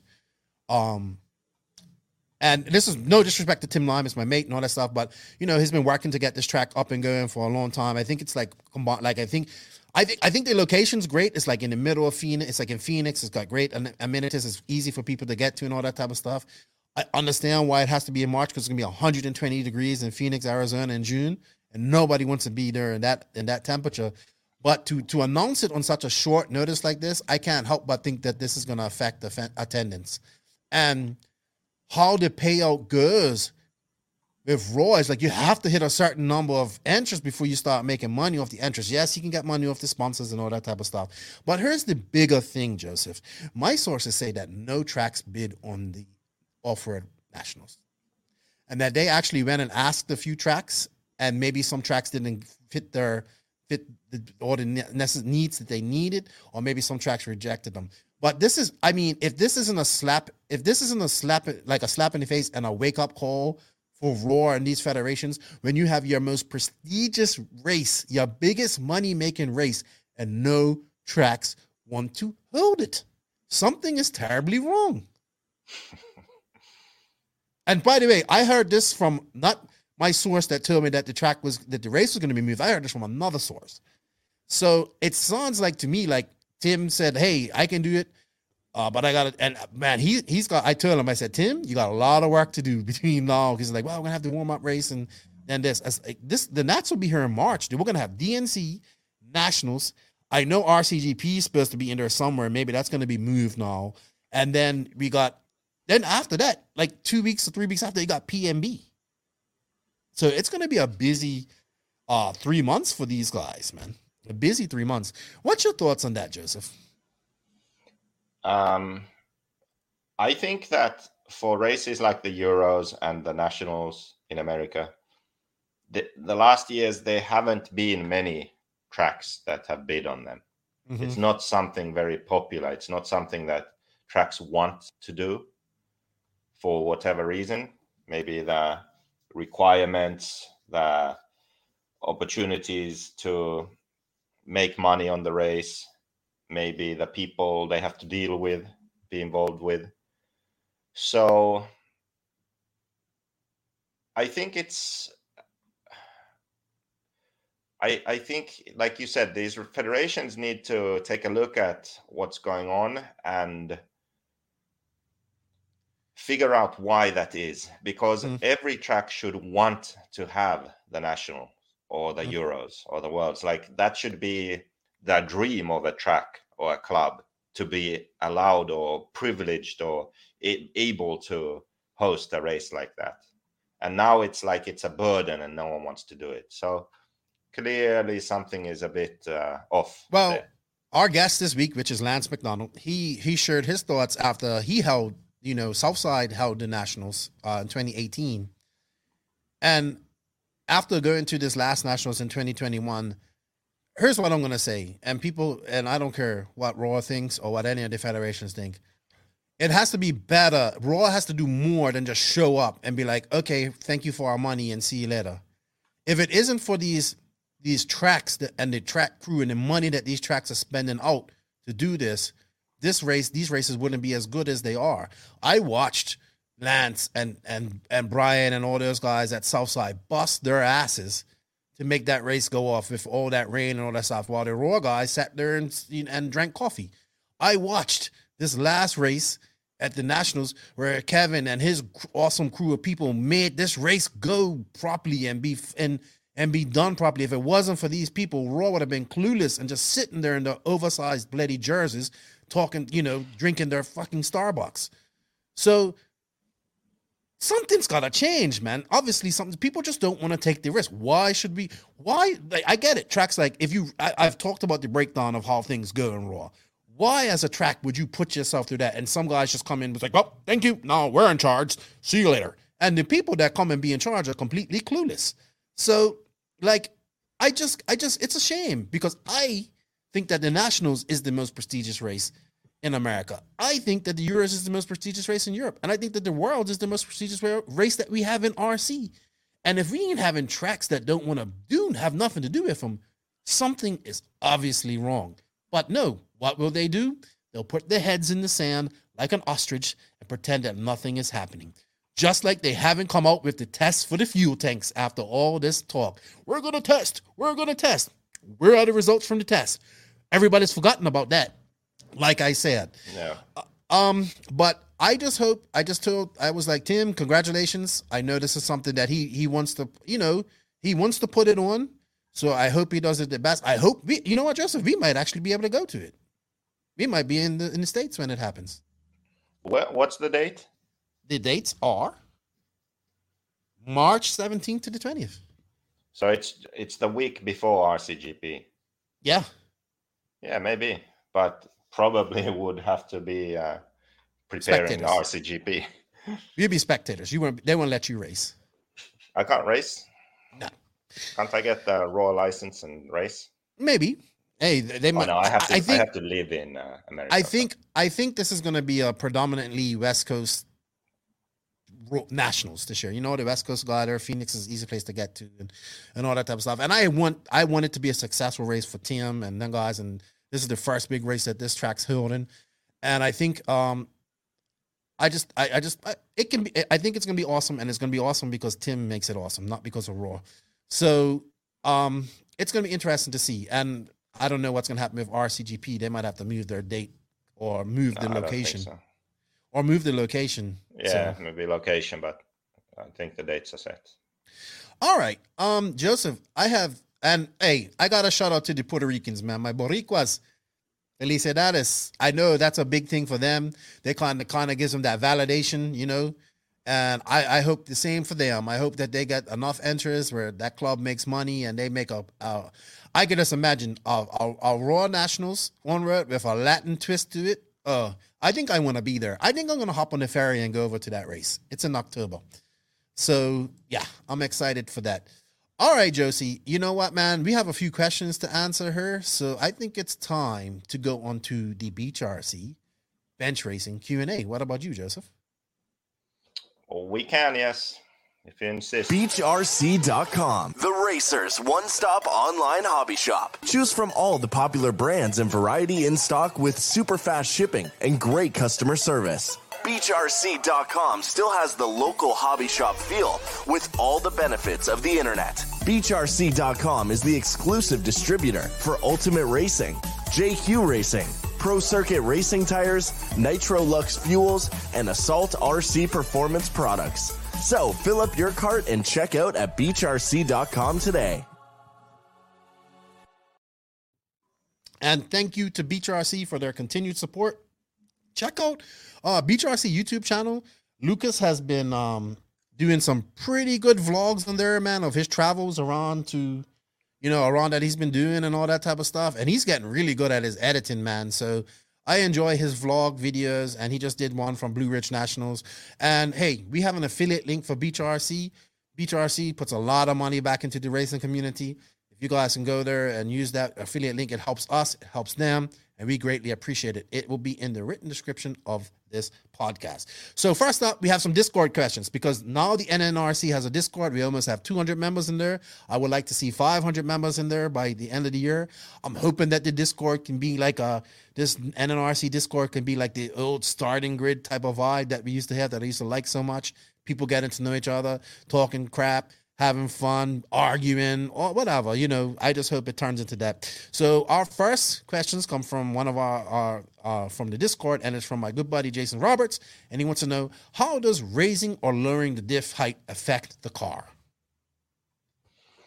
That's a good question. So it it's not quite always that straightforward, but I'll try and uh, keep it simple. So it has to do with the relationship of the rest of the geometry and where the drive shaft is and that sort of thing. What you're really doing, I think, is affecting uh, the drive shaft movement in the outdrives and the friction that is caused by that. So generally, a higher diff will make the car drive stiffer and firmer on power. So you have more corner speed. The car is worse in bumps because it's the suspension is firmer, stiffer when you get on power. But it's the faster setting. So high diff is fast. High diff is good on uh, good grip. So if you run 10 scale on carpet, if you can raise the diff, that would be a good thing. Um, then a low diff, on the other hand, that makes the suspension softer and more plush. So it's better in bumps, maybe easier to drive, but um, you have less corner speed, it seems. So it's not, it's that slower but easier setting often. That's how I would uh, explain it. And something that I've liked to do on the Mayako actually is running the front diff low and the rear diff high. And Mm, where the adjustment is on the Mayako buggy, when I do that, it just it makes it so I still have the I have the support on power of the rear end, not wanting to squat too much, and I have the corner speed I need, but the front end is more forgiving and it's it's not so aggressive. So I've, I've liked to run that. interesting. Interesting. All right, we have one. We have another Discord question from my boy D Hoff. What's up, D Hoff? Uh, you know who D Hoff is. He geeks. He love. Hey, one of the best machinists I've ever met. Man, that guy can make some make aluminum some aluminum art that you can't even Imagine. It's actually about the we talked about it, the Hagberg thing, but he wants to know. Here's a question for the podcast. After discussing Hagberg's touring car comparison, where the modern chassis class, where the modern chassis class, modern chassis was less than one second faster per lap than a 20 year old car, there is some debate if a similar comparison should be made between eight scale buggies. Well, He we was good. already covered that. Right. He just he just goes. Uh, he wanted to say something. He says Mugen geometry is very similar to that of the MBX5, which won the worlds in 2004. So there won't be a big difference in that case. I'm curious to hear your opinions on which car platform brand improved the most in the past 20 years or since entering the market, and which ones went stagnant. This is strictly based on performance. Okay, so which has improved the most? Uh, I would say that, okay, let's think about them. So, if we are thinking about the brands that existed 20 years ago and where they are today, mm-hmm. so Mugen as one, mm-hmm. I would say that Mugen have gone from being a, known as a very easy car to drive, stable, to something that is not. That the Mugen now is not very easy to easy to drive and stable and just run the same setup everywhere. It's not like that. That if people say that, it's because they they have that image from before. Like the brand is so strong that people still think that, even though it's not true. The wide pivot, the way the car is, it's more aggressive, nervous. You lose the rear end. It's not. It's uh, an aggressive car now. It's not like it used to be. Is that better or worse? I mean, Maifield's winning a lot. It's fast.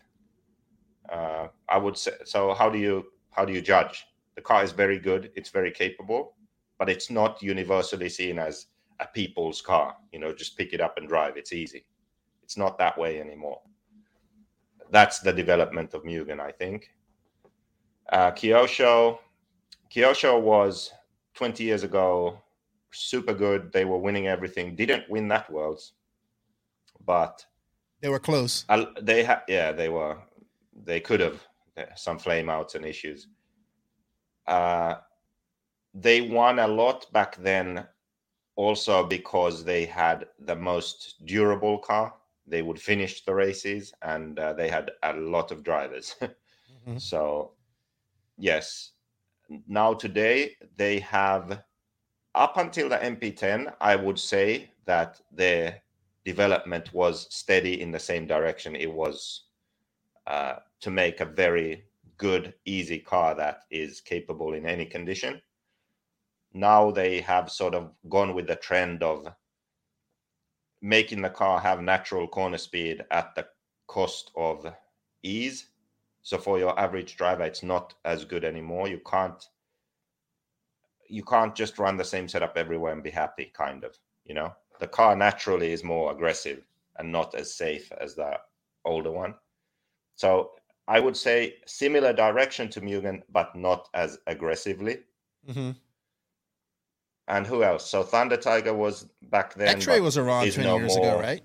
x-ray was new back then yeah hmm Um, x-ray was just released i would say that x-ray was good back then and is still good hmm Yeah, I in a very think we have to similar throw. way kind of actually I think we kind of have to throw HB in there too, even though it was more like 2008 ish. yeah, well, HB, yeah, 2008, 7, 8, something like that. 8, they won the Worlds. Was it kind of, kind of quite new then, I think? Yeah, because Where was 2006? Yeah, you didn't really see much HB 2006. It really emerged for 2008, 7 and 8. Mm. and then like Uh, Jesse they Roberts have- and I would say HB have developed in a good direction overall. Uh, they have a lot still that they share with the very old cars, but it's be, it's it's better than back then for sure. The car, they they've got it to where it's very stable and good and easy to drive, and they've improved a bit on the mechanical side on it also. oh, you can throw but- Losi in there too. You can throw Associated Uh, because they were there in 2008. Yeah, Losi, 2006, it was released. Uh, I would say Losi have gone backwards because when Losi was first released, they had this moment where they were the best. And everyone thought that was the way to go, but it actually wasn't. It was just that the other cars needed to add some steering and corner speed to their car cars, but they actually had the correct base. I would say Losi's base was good for some US tracks, good for neo buggy, but in general, not not the best. And now Losi just has gone backwards even more. Oh gosh, So you getting a letter? they have a. I I heard they have a new car though, so Yeah. curious to see what they did there. So I mean, definitely not improved. Losi. Associated, they uh when did they release theirs? around 2000. When Maifield had his, he was running the Associated in 28 Worlds. Maybe about And- the same same time as uh yeah, sometime there mixed in six, seven, eight, something like that.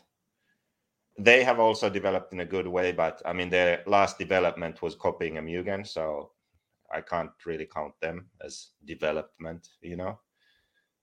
Who else? Who else was don't know. around back then?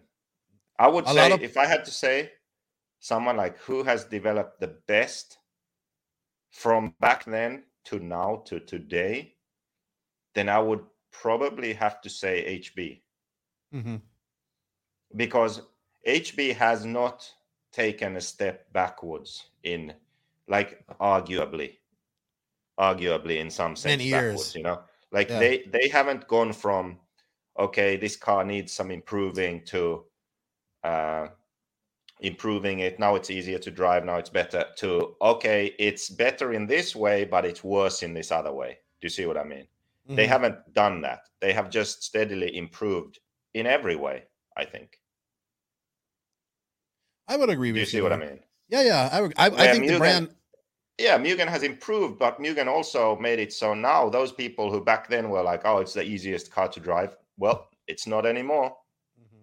kyosho same thing like kyosho is so good it's the easiest car to drive nope you can't say Well, that about the I- fp10 I think the biggest fall from grace is Kyosho. I mean, you went from being the powerhouse of well everything. that's not because of the car the car isn't like Right, but that's because the of car isn't a reason for that you know I would agree with you there. I would agree with you there. Yeah. I would and if we take if we look from 2010 then definitely yours truly right here I knew that was coming. I if knew that was coming. 10 years then for sure that's easy Yeah, you've learned a lot in 10 years. A lot. A lot. amazing All right. Uh, we're getting on to some Facebook questions. Chris Tradu, what's up, bud? Good buddy. He asked about tracks last time. I'll keep it going. You can race only one track for the rest of your life. Can it can be a current or existing track, or you can bring back a closed track. Where are you racing? just one for the rest of my life that's tough.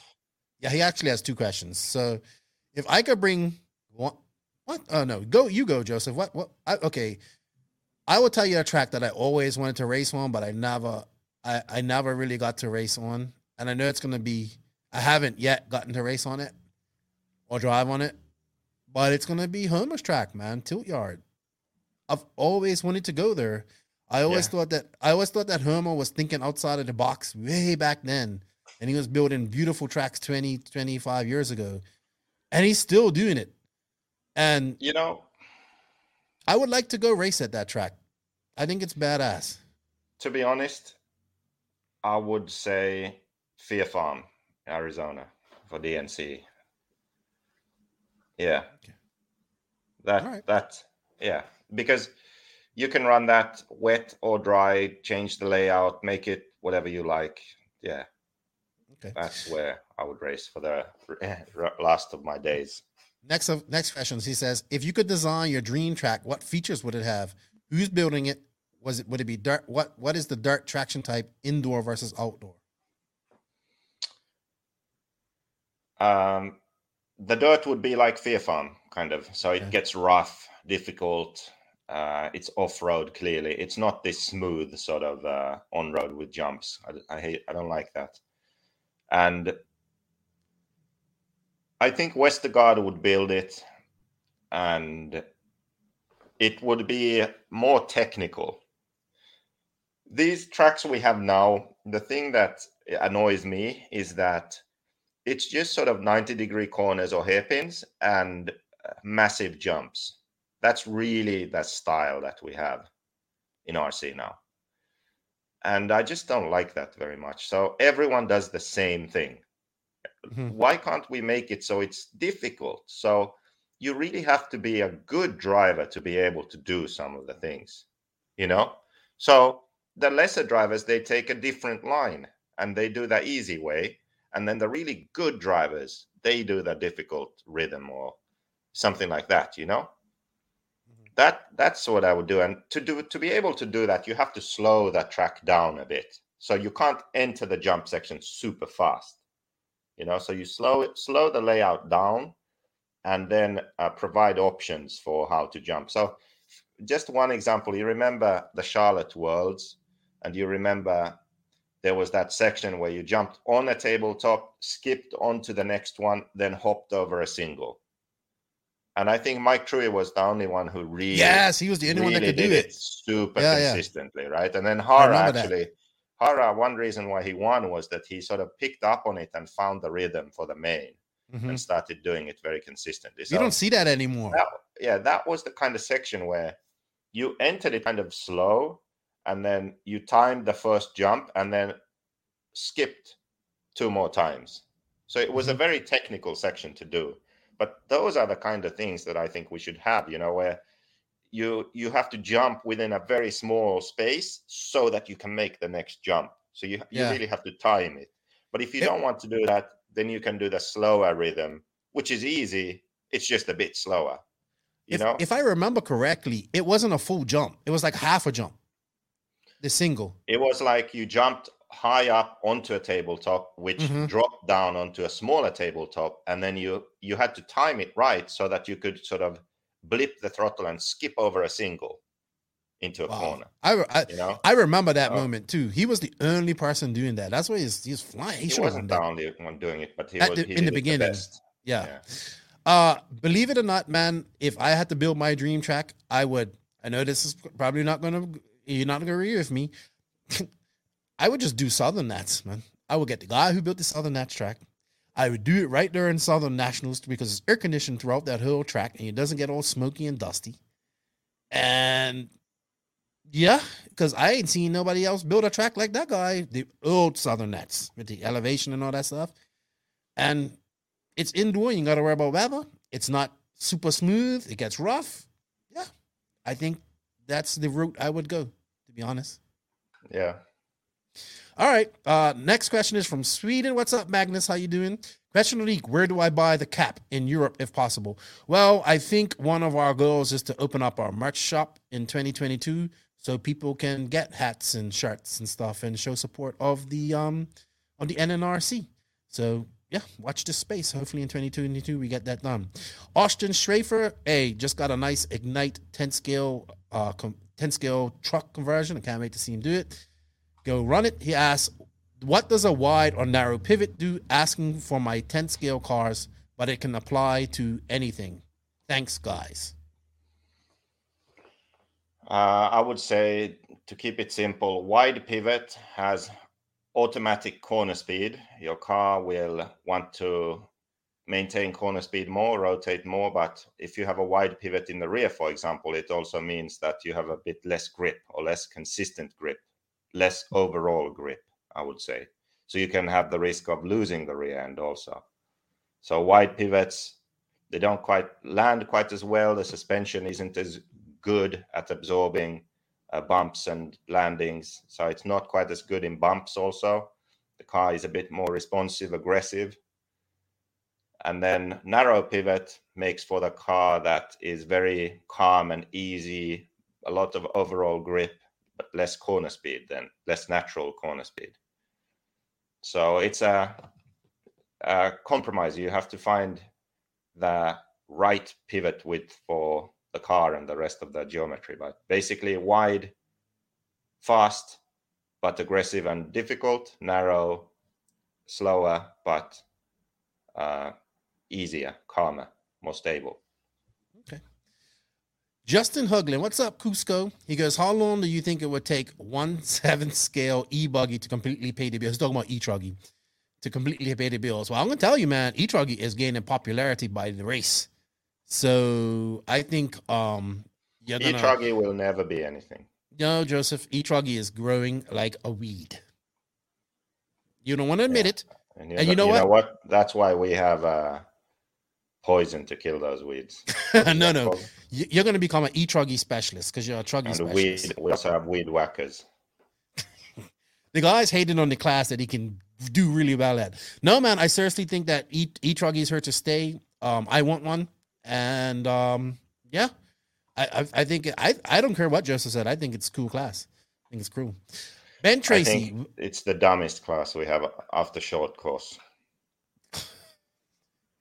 That's the kind of class that you aren't supposed to race. Of course you want a truggy. Of course you're gonna race Maybe it. like at club races, like for beginners, No. but you aren't supposed to race it at some national I dis event. I I disagree. No, it's not a national event, but you know, I, I disagree with you. I disagree with you. I honestly No, do. It's, I- it's horrible. it's here to stay, and it's not going No, anywhere. It's horrible. Ben Tracy, when the heck is Mugen releasing a new buggy? Uh should be soon. It's it's about time, I would say. You think so? Yeah, I think next year it's coming. I'm I'm curious to see. Somehow I don't think so. Maybe. I mean, You know, if they release a new buggy, you know what they're gonna do? I'll tell you right now. They'll they'll just uh, make a narrow pivot and with the MBX six arms, make new the- yeah, arms yeah. that are the same as MBX6, but they are new. That's Yeah. it. That's their new car. Yeah, pretty much. Okay, excitement over. Benjamin James, I believe that I asked about favorites for the eight scale worlds as the 2021 season wraps up and we look at the race in Spain next year. Who is the dark horse and who could surprise you in 2021? I, I'm going to say something and it's going to piss people off though. Before you say that, let's just say that we already know that the same old guys. Let's agree on them first, but let's let's find who is the new guy. Usually at Worlds, someone emerges, right? So who Mhm. emerges? So the same old guys are we know Ongaro, Ronnefalk, Maifield, Tessmann. They are like the real elite of the elite. Then Fenn will be fast, but will fend himself. Cavalieri fading a bit, also not the greatest state scale right now. Uh, the other Europeans like Boots and all the Italians, and actually one guy I think above those Berton, but he'll break a 3D printed arm or something. Um, but we know the normal guys, but who will emerge? Carl McBride, 2010, fourth place. Like, who the fuck is that? You know, who who is the Kyle McBride of the next worlds? Or even Ongaro, you know, many people didn't know really how fast he Great was. question. Then he finished fourth in uh, 2016. Uh, 18 CJ Jelin, but I, I wouldn't really sort of count him. He was already fast, and it's I have Uh, a suggestion. I have one. yeah. Go. Alex Bernardzak. yes, that's a good If one. he goes, if he Uh, goes, Alex can be the dark horse. He's that good, I think. Could I don't. Let's go ahead. could uh, any of those American youngsters, I'm trying to think. I'm, I'm racking my brain. Mason Fuller. yeah, like one of those guys? I think know, Mason Fuller could be a dark Aiden horse. Or those. Maybe like, not to. Yeah, well, I think I think Aiden can make the main. My now here's my question that somebody asked me: How many Americans do you think is going to be in the main in in in, in Spain? Oh, well, there's one thing about that. So, first of all, right now in Europe, the Europeans are really fast. So, Well, so are the Americans, yeah, but they aren't really fast in Europe. That's my point. right? I think that Maifield and Tessmann are that kind of drivers and guys that they will be there no matter what. But the other guys, I'm kind of skeptical, honestly, because it's not today. You cannot just drive, you have to have your car and tires on point too. And the Redovan track is very different to the tracks in America. But like I said, like Maifield and Tessmann, they are sort of the kind of drivers that they will figure it out. I feel, Mhm. but the rest, I am not sure. I And think when Cole I say will figure, too. figure out, no, I don't think so. Really? No, not He's had- not to but he's had like make the main at the worlds kind of thing. No, um, Yes. because no, Australia was a more American style track than European, right? Mm-hmm. He wasn't even close to make the main, was he? Was Can't he? remember. I can't remember. Yeah. this is a pure European track that we're talking about. This is true. Yes. So I just don't see that happening. But uh, here, here's what I wanted to say. So they have scheduled the Euros at Redovan also. No way. Yeah. So I I understood that they were supposed to be in Portugal, but I saw the uh, schedule and they have a meeting, EFRA meeting now this weekend. And right now, as of today, both the Euros and the Worlds are in Redovan in Spain. Oh wow. So I don't know that is it just the case that they have to make that change in the meeting or something. But yeah, so that's kind of weird that they actually have both races scheduled there.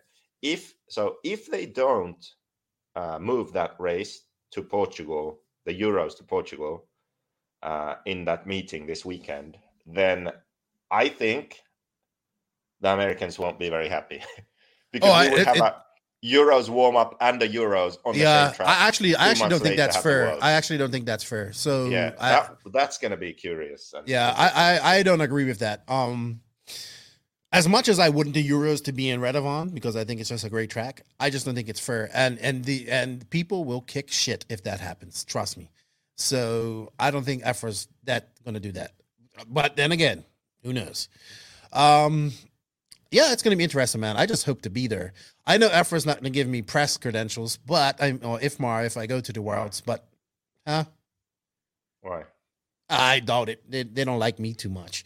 Um, but who needs press credentials when you have cell phones and everything else, and you can watch from the side of the uh, side of the race? But we shall see.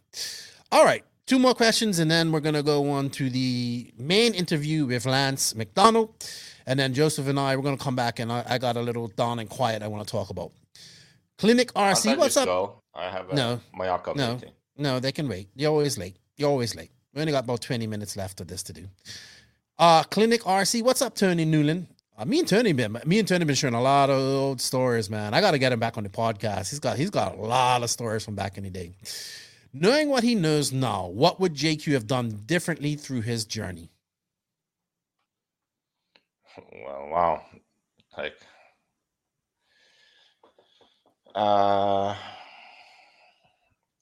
I would have not made the engine and not made the ready to run. Really? Yeah. Why? I would have just focused uh, everything. I would have focused everything on the eight scale. I, I would have uh, made the e buggy sooner and then had nitro and electric eight scale and then developed them uh, faster.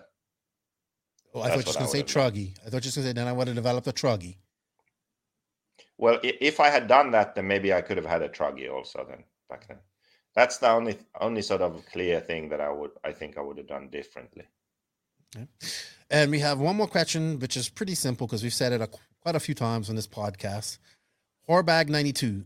Horbag. Hor, Hor- I know that sounds bad how I'm saying that, but it's H O R B A G. Horbag. Horbag 92. it's, it's, is it important to have some sort of method when practicing throughout the week? Yep. Get invisible Yeah, speed so- book and practice in five minute sessions. Yeah, so this is what I was this is what I meant when I was talking about boots. So what I said was that he should be better and he isn't and it's there's only two reasons for that. Either he isn't dedicated and he just even though he has all the opportunities he doesn't take them so he doesn't put the time and effort in. That's one. Or he is putting time and effort in but he is not doing it in an effective way. And I don't know which one of those is true. I don't know if he isn't going to the track or if he is going to the, to the track. Only he knows that.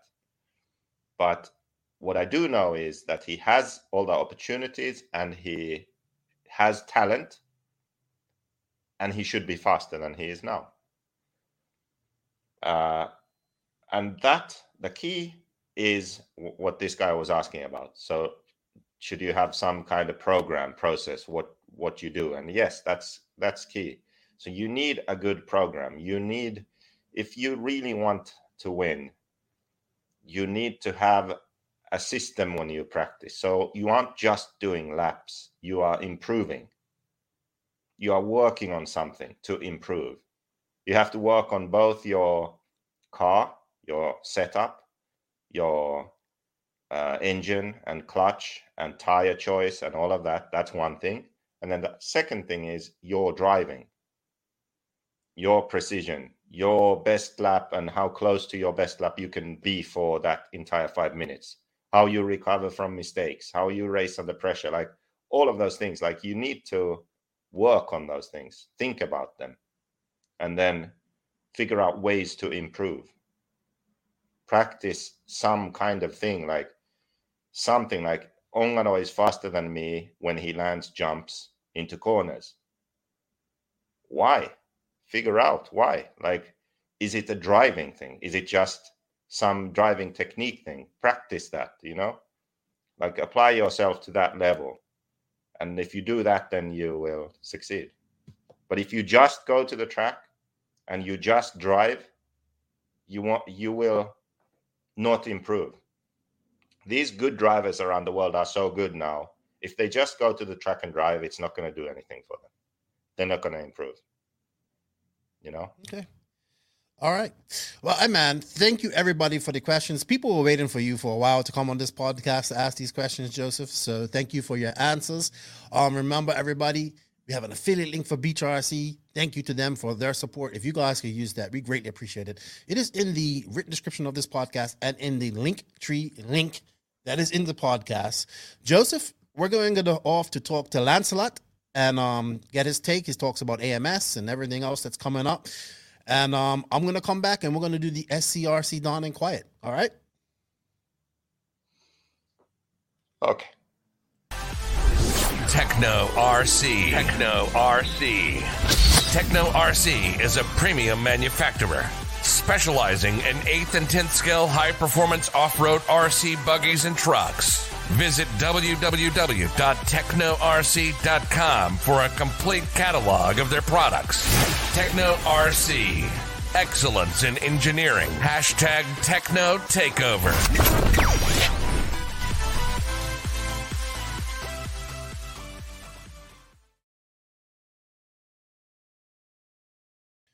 If you're from the Southeast, you know this gentleman to my right. If you guys don't know who he is, you've probably heard his voice. If you've ever watched any race time events, I'd like to welcome. I don't know what your official title is, the voice of the South or or something like that. No, But, buddy, um, I'm just I'm just Lance. That's all I am. I call him Lancelot because I don't know too many people named Lance. So I'd like to welcome Mr. Lance Macdonald. How are you, Lance? I'm great, Lefty. Thank you for uh for having me on the show. Yeah, thank you for coming on. We we we tried to do this yesterday, and then we had electricity problems, and then we were supposed to do this at six, and we had electricity my electricity problems.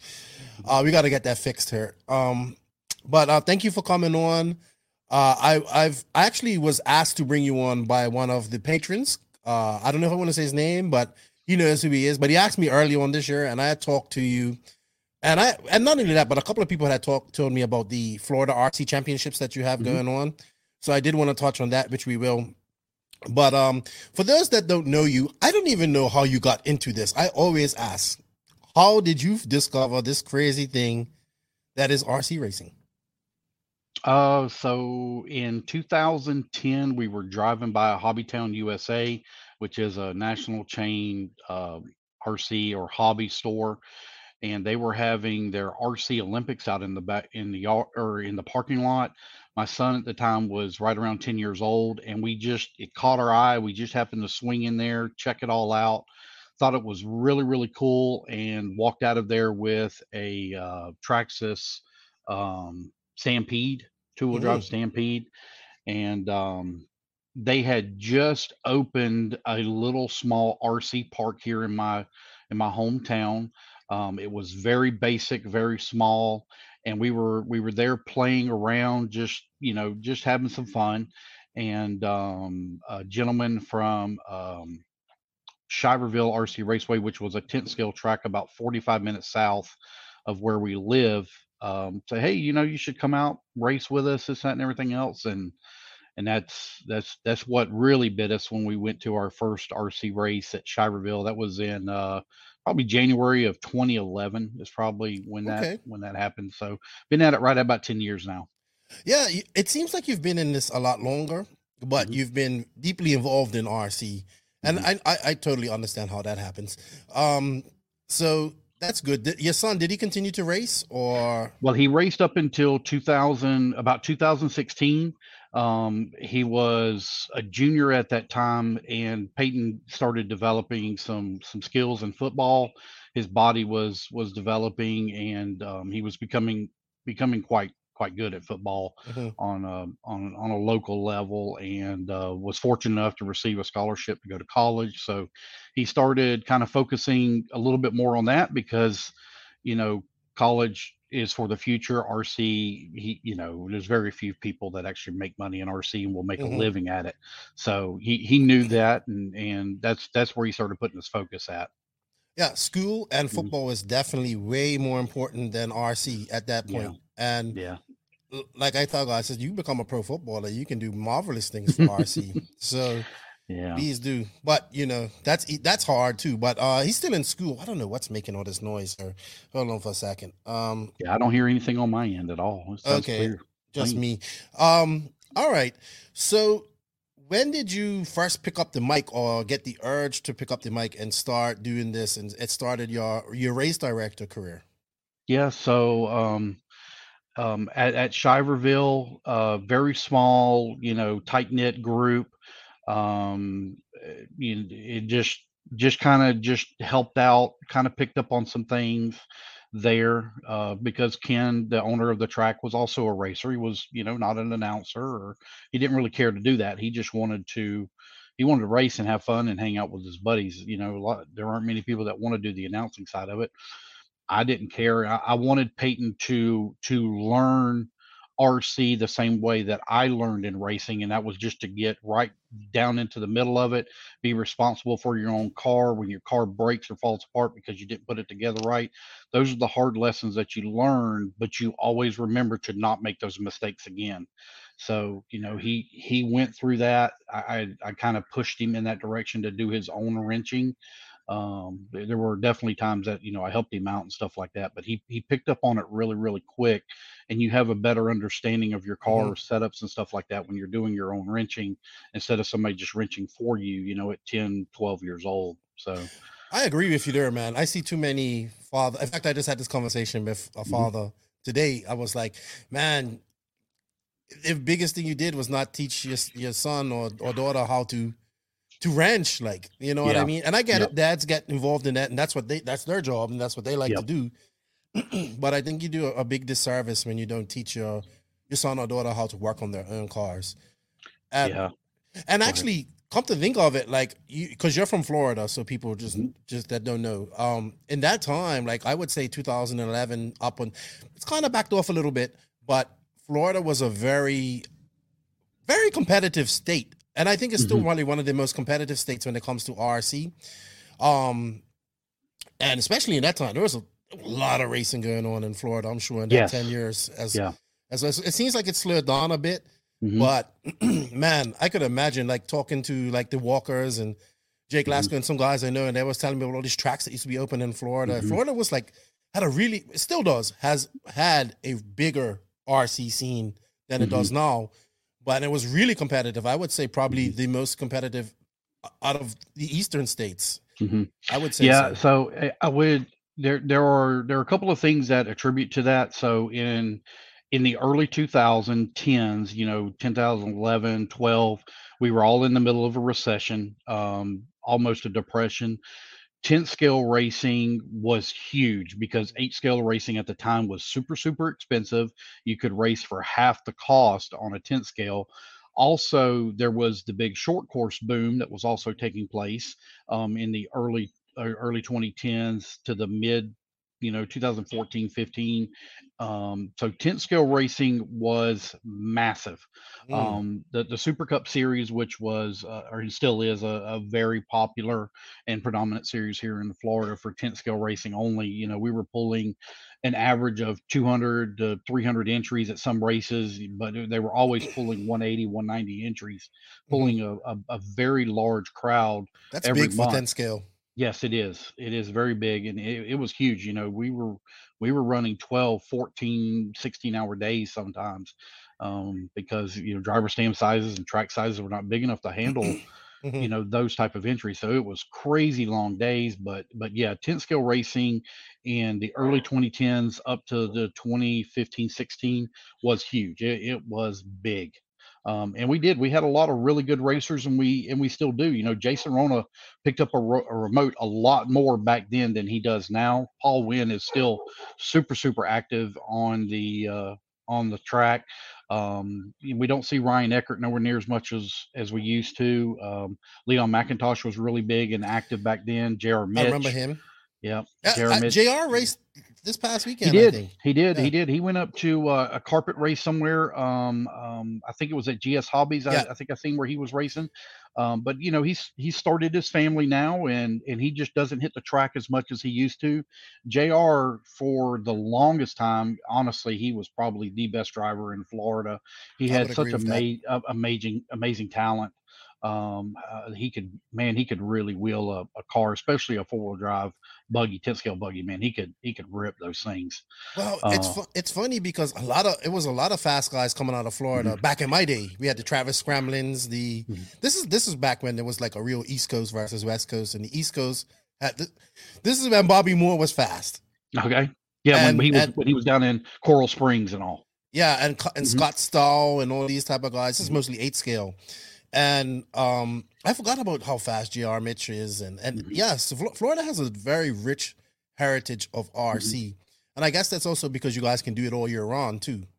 That's correct. Yeah, we can Mhm. race 10 scale and 8 scale all year. Well, the last couple of years it ain't been that way because trying to race 8 scale has been an absolute Yes. disaster with the rain. It has rained so much um, here in Florida, and it, it is it is frustrating. Uh, I'm, I'm I, we haven't raced at Southside, my home track now since uh, since May or April, excuse me. Wow. Um, you know, no nobody, not a single car has been on the track. It, it's been, you know, it just rains. It just rains all the time. And then when when we do have free time to work on the track, we we're also racers and we want to race and spend time with our families. You know, it's I agree. tough.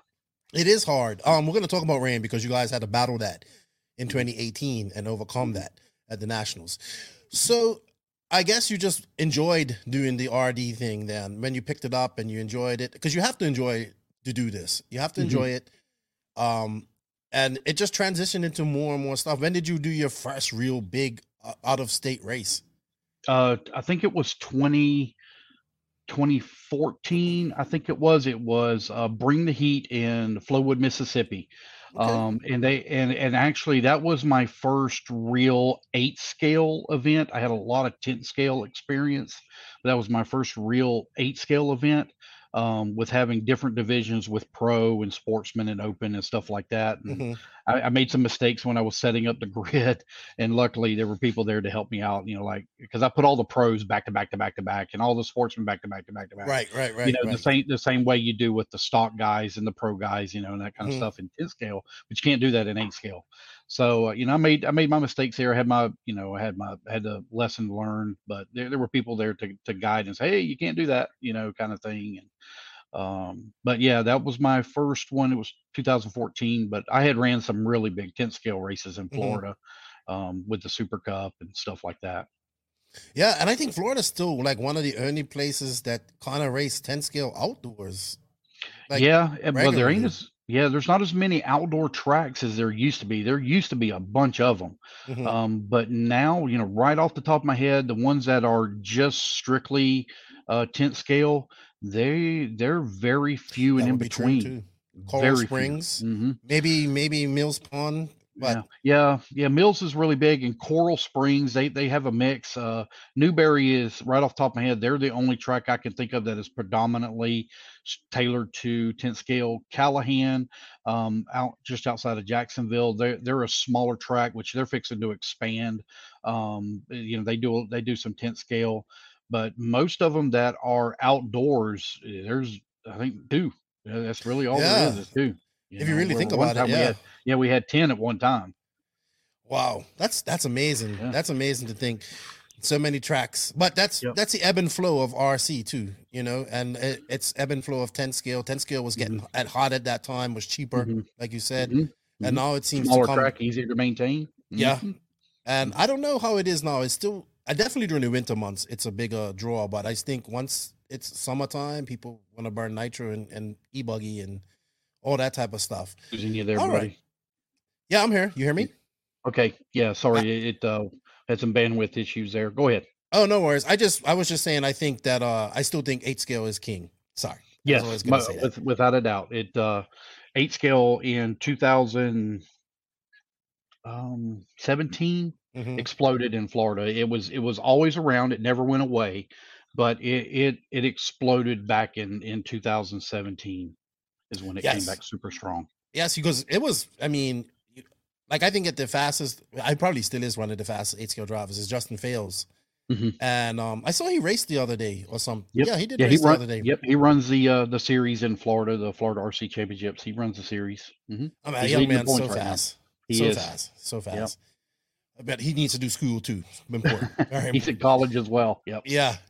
All right. So, like I said, you obviously enjoy the race calling. Did it take you a long time to develop your particular style? Because I do enjoy the way you call races. Mhm. You make it exciting.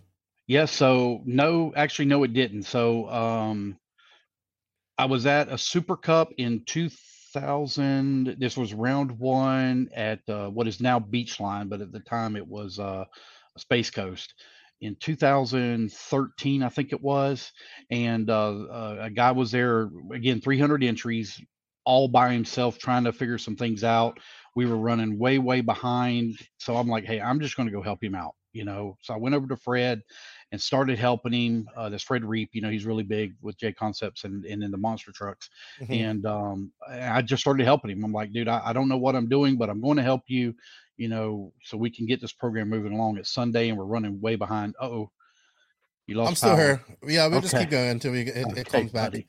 All right. So yeah, it uh um I just jumped in there and I picked up the mic and and it just came out. I I, can't describe it. It just happened. I didn't know that I could talk that way and that fast. And um it just happened. It, it literally just happened. Yeah, I, I really enjoy. I mean, when I know we're talking in the dark right now, just because you guys know, my electricity just went off again. so if this cuts short here, it, it, it is going to cut short if it doesn't come back on. Yeah. Um. So, lads, you've been doing RD for quite some time now. What is one of the most difficult things to get done as a race director for you? Yep. So, uh, um, you know, I, I thought about I thought about this in in in detail. You know, uh, for for just a moment here, and everybody, you know, something that I that I learned. Everybody wants rules. Everybody wants rules enforced until the rules are enforced upon them. Then they don't like it. They don't like the person that's doing the enforcing.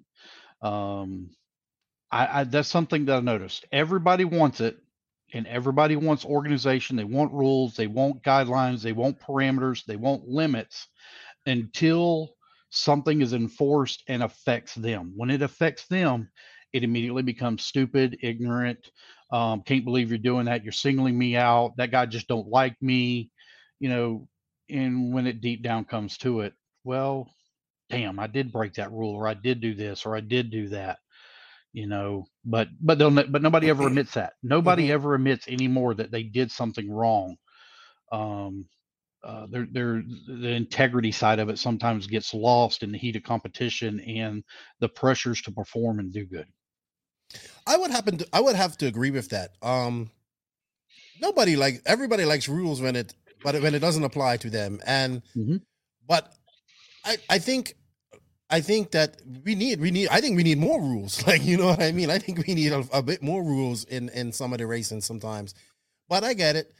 And nobody, and you know what? At the end of the day, that person, when they're in the heat of the moment, they probably they're pissed off anyway. So when they get Mhm. him, and maybe they see video of it, or maybe they like someone said, "No, you really did hit that guy," like or whatever, you know.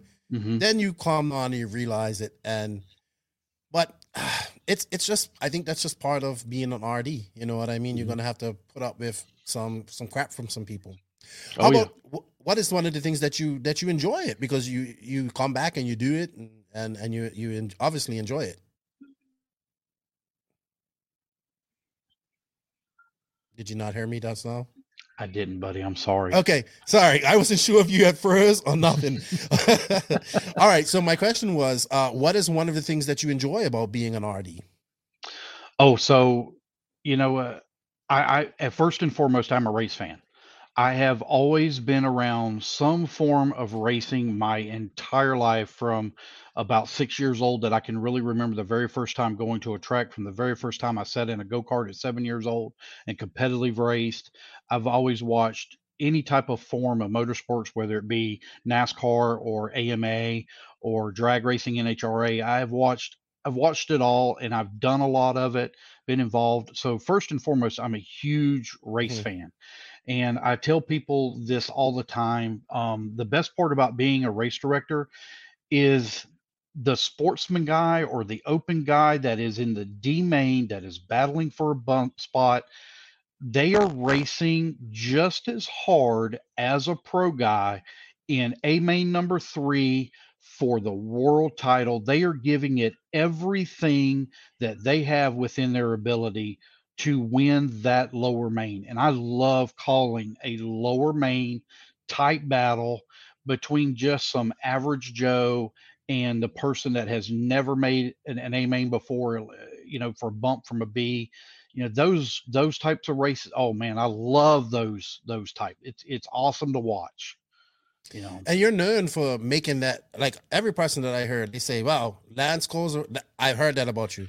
It don't matter if you're in the pro man or you're in the lower B man. If Lance is calling a race, he's gonna make you feel like Mhm. you're a champion, and that that's good because I think that the RD role. I think I honestly think that you should just be doing RD on itself. I mean, I'm not RD announcing on itself. Mhm. You shouldn't have to make decisions. You shouldn't have to be watching the the, the Mhm. computer and all that type of stuff. Because I think you can focus on what you're doing and just be better Mm-hmm. at that. But I know obviously that this doesn't allow that. That's ideally, ideally, how many people would you think would to do, to work with if you had to deal with? I I think it takes three people to do it. To do yeah it. at yeah at, at big events you Mhm. know and i'm just going to use p and b for instance Mhm. If if you wanted to do it correctly on on the direction side of it you would have your your timekeeper is what Mhm. you would have you know for running the computer keep an eye on on transponders miss laps that kind of stuff like that you would have your announcer is is what you would have and then you would have a, a backup you know somebody to to try to help manage and also watch what's going Mhm. on Like a know, referee. oh that yeah that guy had a flame out and it and i heard it when he when he went across the line when they were bringing him in the pit it counted his car you know kind of thing like that but let's say for p and b for instance that you got three people well as long as p and b is now you've got six because you have to have two shifts of it Mm. you know it ain't just three people you got to have double that or a race you know that that runs 12 14 hours every day you really have to have double that people you got to have six well there aren't really six people in this industry That can and you that. all yeah you all have to be the same you Mhm. know it's it's it'd be really tough to find that kind of stuff you know there are so many things that that are kind of backwards and upside down in uh in rc but at the same time there aren't enough bodies Mhm. to perform the tasks that need to be done especially at larger events for multiple people um you know and you have to rest. I mean, you. Can, I Mhm. mean, how do you how do you get through a fourteen hour day of race calling? Like, what do you have? Do you have like a special concoction or something that keeps your voice yeah good? or how does that work? so it, I- and I'll go back to P and B. Um, uh, this was my ye- first year back at P and B after two years, three years, and um, um, I, I lost my voice on on mains day right around about two three o'clock. I called a lot of races at the beginning of the mains for the lower races and about two three o'clock it was it was about done. Um as far as what i do i try to i try to use a throat lozenge or a butterscotch or something like that to try to to help keep my my vocal cords from uh, drying out um, that that seems to help. I try to I try to lay off the sodas as much as possible because sodas will affect you or stuff that's high in caffeine. But also at the same time, I will open up a monster and I'll have that monster all day long. I don't just I don't just Mm. chug it, but I'll sip on a monster all day long to give me the the energy to be able to stay awake. Uh, I think for P and B, I think I have slept uh, seven hours in three days um, at P and B. no, thank So, you. I, hey. I always say to people, that's a race I like to go to, but I do not like to race it. I would not want to race it. Um, all right. Um, let's let's talk about rough driving and penalties because you're pretty Mhm. you're pretty lenient, and I Mhm. like that because you let people rub and, and Mhm. race. And, and what brings me to what brings most recently, let's talk about the Southern Nats pass, Mhm. where Mason Fuller pulled off an absolutely beautiful pass on Yeah. Ryan Maifield on the last corner of the race, and it caused some. It caused a big kerfunkel. You know, obviously, I Mhm. got involved in that, but you watched. You was right there. You had it. You called the Mhm. race, and I heard you.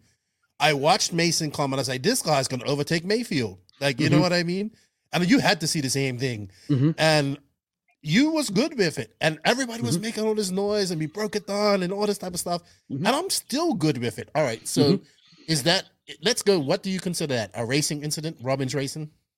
Yes. So i- you if you watch if you watch it in real time and you listen to what I say, so I have to make a decision off of what happens in base it basically a two and a half second um incident on the track. So when Maifield was coming into the corner, and again you can listen to it on on the video when when Maifield was coming into the corner, every lap, even prior I had made mention of this in in the live feed, he was checking up to avoid a hole that was that or blowout section that was on the track that was heavily disrupting his car. So Mhm. this same thing that he was driving to the inside of between the pipe and and where the hole was, he had earlier hit in the truggy main and Mm. put him all the way into pit lane. So he knew that hole was there because there was so much load on the left hand side of the car and it disrupted the car so much and the truck so much that it caused him to wreck all the way into pit lane. So he knew Wow. this. So when he was coming in, he was checking up. But on that last lap, and again, I even said it on the live feed, he checked up more than what he normally did in the lap prior. Okay. Now, Mason, young kid, you know, had, had a lot of balls, man. I mean, he went for it. He knew that was the only way he was going to win that race. When Maifield checked up, uh, Mason was right there to take advantage, and he stuck that thing to the inside.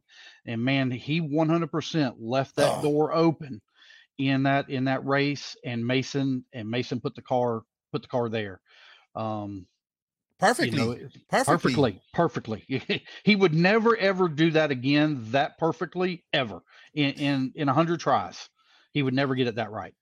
I um we had Tebo on after that, and he told us he said I watched it, and he says I wouldn't have done that, I couldn't have pulled that off, and he says more power to him, and he explained that uh you know how Mason has become he used to hit people a lot, and now he's becoming a, a much better driver, and I was talking to uh, Mason's old man and all that type of. So he's a bit upset because people not upset, but just Mhm. we do this too. We do we, we do get on young kids and all that stuff, and he and I think it's great. I think it's. We always say, what does JQ say? Don't be a don't be- don't be a Yeah. be a champ. Don't be a fanboy. Be a champion. Right. yeah Well, that's thi- what it means to me. thi- this is this is racing not follow the leader exactly. if you And- if all you want to do is follow the leader you are never going to you are never going to be that cavalieri tebo maifield you will never be that thin you will never be that person if all you ever do is follow the person in front of you Exactly.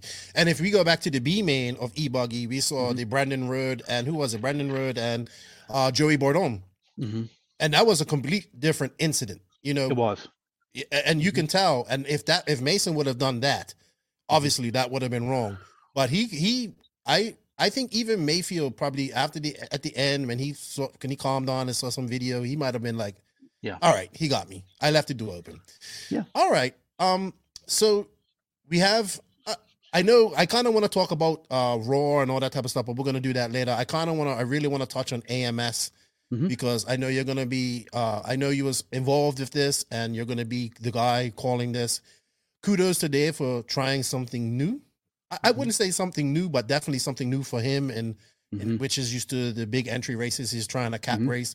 I know Yep. Joseph was also involved. I was shocked when I found out that, to be honest. Um, but that's great because people we should work together to make things Mhm. better at the at the end of the day.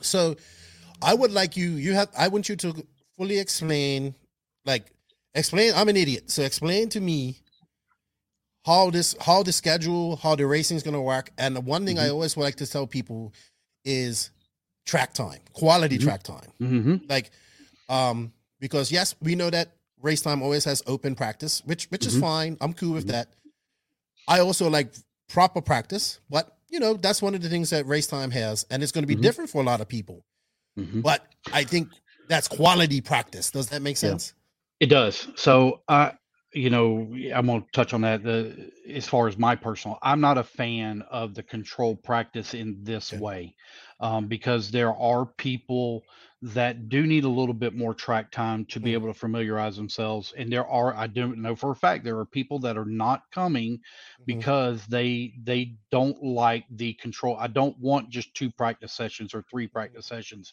I want my, you know, I want my full practice.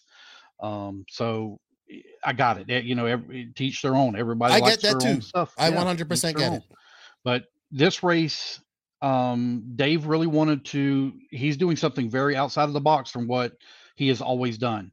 Um, there have been a lot of people for years and years and years that have screamed to the high heavens that they despise these high entry races. So he, i don't despise them sorry just let me get that straight i put my hand up sorry so just be beautiful I put my hand up. I don't despise them. I think there's, I think there's room for both. We, I Cool. understand why we need high entry races. Mhm. You know, Yeah, so he he is doing from the moment your car hits the track, you will have the exact same amount of time as everybody else leading up to mains day. Um, there will be no person that will have more time on the track um, than than what your your entry paid for. So uh, as far as qualifying goes, um, there's still the the three rounds of qualifying, or excuse me, for the practice, uh, you'll get you get two practice sessions um, uh, per entry. Um, then there's a seating round that will take place. Um, there'll be three rounds of qualifying at five minutes. Now the qualifying is going to be a little bit different.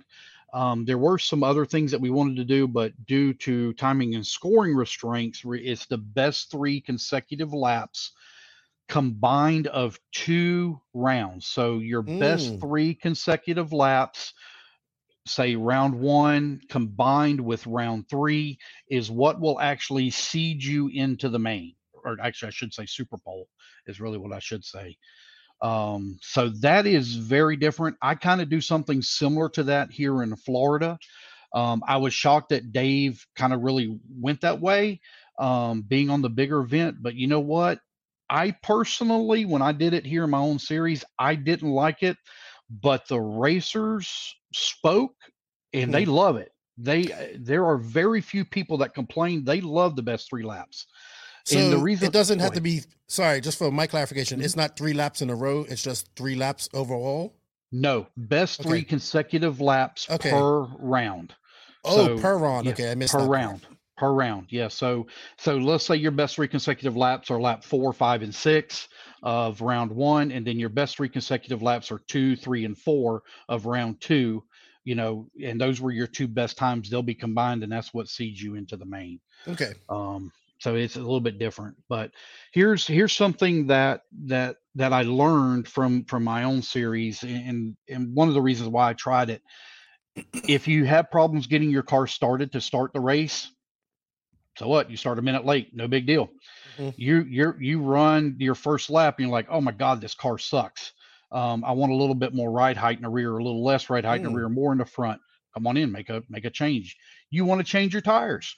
Come in change your tires, go back out there, run your laps. Your car flames out. Eh, no big deal. I still got plenty of time on the clock. I'm gonna run my three laps. You actually, you actually can have your problems and issues, make your changes, all that kind of stuff, and still get your best three consecutive laps in. In the I never even thought of that. Thought of it that way. It takes some of the pressure off. It takes some of the pressure off in that aspect, and it also, it also will make a person. So I just had two clean laps. You know, I, I just I just ran two good clean laps. I felt really good about them. They're going to push that third lap a little bit harder. It's pushing the racer to the point to where they're going to drive to their maximum ability to keep them from uh, or to turn their best lap um, they'll also be a little bit more cognizant of turning into the corners too quick, going a little too wide in the corners, things like that. It's all about maintaining that line. Now, there are some racers and there are some people that also say, well, that guy just drove right through me. Well, buddy, it, it doesn't matter whether it's the best three consecutive laps or a five minute run. That happens no matter what. That Mhm. hasn't changed one bit whatsoever. You know, people, people always, when they're racing their own clock, and somebody gets in front of them, it ain't try to drive around them. Uh, people just drive through them, which that's a whole nother story. So, Mhm. But anyway, that's how So there- qualifying works. So there's three rounds of that on Correct. Friday. Thursday then start starts Thursday. uh, Thursday. We have. no, it starts You know Thursday, what? I- doesn't it? I, I It starts apologize. I, I don't. I don't have the schedule in front of me, and I even made the schedule up, and it's been so long ago, I forgot what it is. No, it starts So- Thursday. Practice starts Thursday. I think qualifying is on Friday. Quali- qualifying is on Friday. Yes. Yeah, And we then- have the the Super Pole. Uh, yeah. Yes, that's correct. Qualifying's on Thursday. Yes, or Friday. And then Super Pole Saturday morning, correct? Mhm. correct. So everybody gets 10 minutes to It- Yep, everything will be broke down in in heat. So uh, it'll be. Uh, uh, I'm trying to remember, and I, you know, I really should pull it up. Yeah, no um, problem. Put it up So yeah, so we can get it right. Just one second here. Yep. So Saturday morning um, is Super Pole. So you'll you'll have your they'll be broke down into groups A, B, and C groups, very similar to mains, but it's it's broke down in groups, and the uh, the winner of the Super Bowl will advance to the next ma- or to the next group automatically. So he'll Mhm. he'll get the bump up into. So if let's say he qualified in the C main, he then gets to go to the B main Okay. Um, and that order for say the C group will get to re uh, it'll be reordered for the mains. Got you. Um, so uh, one through 15, first place winner automatically goes to the B. Two through 15, whatever that finishing order, that's how they'll line up for the double A mains. Okay. So, and that's another thing. You guys are going to have Mhm. uh double A mains for electrics, which is Mhm. great. Mhm. Triple A mains for all A mains, 30 And- minute mhm, lower mains for nitro and 45 minute. Yes. I think people people people like I I honestly think people by Sunday are going to be tired of racing. One hundred percent. There, there will be people that will say something along these lines. I was tired of being on the track. I think I I saw this at RCGP on the Saturday. Mhm. Mhm. That's how Yep, and they'll- and people's like, I got one more round to go. I just want to go home and, and chill. I'm Yep. like, hey, you got one Yep. more round to go, man. Mhm. All right. Um. So really, people are gonna get. I, I was telling people like, you know, okay, uh, well, I usually run three classes at this. I was like, look, man, just run two, run Mhm. two, and I guarantee you, you'll you'll be, you'll feel fulfilled. I say, run e Mhm. buggy and and and nitro buggy, or run Mhm. e truggy and nitro truggy. You know what I mean, or something like that, Mhm. or whatever you want to do, whatever combination. If you want to run three or four, whatever, you can do whatever too. Mhm. But I I give I give Dave lots of credit. This is this is very ballsy, very out of Mhm. his element. Now, we I know Dave gets a little upset at us sometimes because we do give him some crap, but he also he does things differently. Like he got he got badass trophies. Mhm. He takes pride in his product. You Mhm. know, even though I'm I'm not into the monsters and all the stuff, that's his thing. I I'm cool with that. Like, you know what I mean? I think I really applaud him for doing this. I really do. And um hopefully it works so I can we can do it next year because I would like to come to this race next year. And I think it's I, I think AMS puts the cherry on top of what's been a damn good season of eight scale racing in America. Uh, if Yeah. you really look at it. And probably one of the best seasons we've had in in many years. And I think it all comes to to a point because you're gonna have all those guys there, and it's gonna come to one final race in November, kind of how it should be, like Mhm. other motorsports, and I, I'm looking forward to it. Um, if what would you say to maybe somebody that is on the fence at the moment about AMS to tell them to come and try it out? Yeah, so with the limited amount of entries that are going to be there, you know, it's not as diluted. And, and I should maybe I shouldn't use the word diluted, but um, it, it's not it's not going to be as uh, It's well, going to I- be yeah, more of dilu- an yeah. experience. Yes, more it, it will be. It, it will be more of a personalized Mm-hmm. experience. So you will have more access to as as a sportsman racer that that has come to those events before. Every time you walk by a JC tent, there's always people standing there. You know where where Maifield's at, or go by a TLR uh, tent.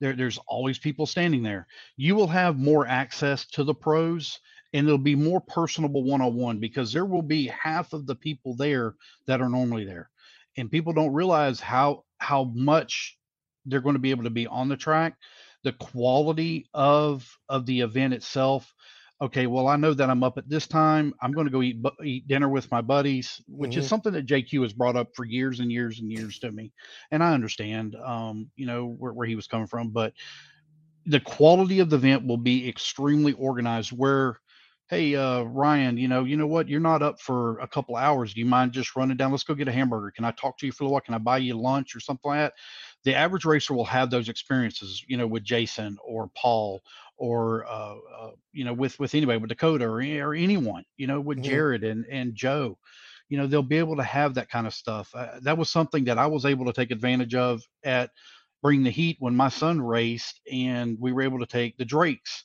you know out to dinner one night because Mhm. it was it was controlled and it wasn't a huge long 14 18 hour day where there was no time for any of that kind of stuff it, Yeah. it makes it much more personable you know I would 100% agree there. Um, getting out of get starting at a decent hour, getting out at a decent hour. You get to Yeah. oh, I'm not up for a couple hours. I can go over here and talk crap to this Yep. person for a Yeah. couple hours, or just Yep. have a couple of beers or whatever. And I think I think people are gonna Yeah. enjoy that. And and I I honestly think we'll see it again next year. Like I said, we got we got the we have what five race time events. Yeah. So you have the Yep. The three all out entry ones, and you have Southern Mhm. Nats, which is capped, but Mhm. capped higher than this, but and Yeah. then you have the AMS race. yeah So yeah so so uh you know real quick i just want to touch on something for southern nats um the, e- e- southern nats is is a capped entry race this year we, we dealt with a hurricane two weeks prior to the event there Mhm. were a lot of people that reached out to dave and they were a lot of people i've seen a lot of people complaining after the event well oh i thought this was a cap race cap race so people reach out to dave and say look man i just went through this hurricane Uh, there's no way i can come can, can i get a refund kind of thing and and Dave gave them their money back. He understands he's not a cold-hearted person. He understands that that that Mhm. racing is secondary and our lives are primary. So he gave out a lot of refunds and he opened registration back up in hopes that that it would fill to the point to be able to pay the bills. There were a lot of people that reached out and like, hey, can I just pay at the track? Can I, you know, can I do this? And he's like, yeah, sure, sure, sure, sure. But you know, when people aren't aren't registered and prepaid online, you're like, oh my God, what if those people don't show up? Well, uh, they Mhm. did show up and they showed up in droves. You know, they were like, oh my God, and, and they flooded us in and and and the entry count did it, it did get a little bit out of control at uh, at Southern Nats and and I, and I don't know why people harp on Hey. Dave, you know, for that kind of stuff. it's the second one they've done, right? Yeah, it's the second one, but you know, we dealt with a hurricane two weeks prior, and and and Dave was he was doing a a personable thing, you know, on that, and and I just wanted to put that out there. It, it he understands that it's a cap entry race, and we know that it did get out of control. We understand. I would say know. that this is probably also probably the one of the more expensive races for Dave too, logistically wise, because it's kind of far away from everybody. I mean, you're Uh, pretty much in Texas. I, I spent five hundred dollars in actually six hundred dollars in fuel. Yeah, My- exactly. just me myself, I spent six hundred dollars in fuel to get there and back. So uh, I, I can only imagine what it's like for him to have to pull all of that equipment and then go back and get the rest of it and come back again. It, it- Hmm. it's it's it's a lot. you know. Um, and it's about the same hour long hours long drive for him as it is for me. He's just a Mhm. little bit north of me, but when you're when you're going out west, it, it's still about the same. And Yeah, uh, and that's yeah, that's like honestly maybe an hour away from the Texas border, so yeah, it ain't far. it's It not ain't far at all. All right, um, let's talk about uh where.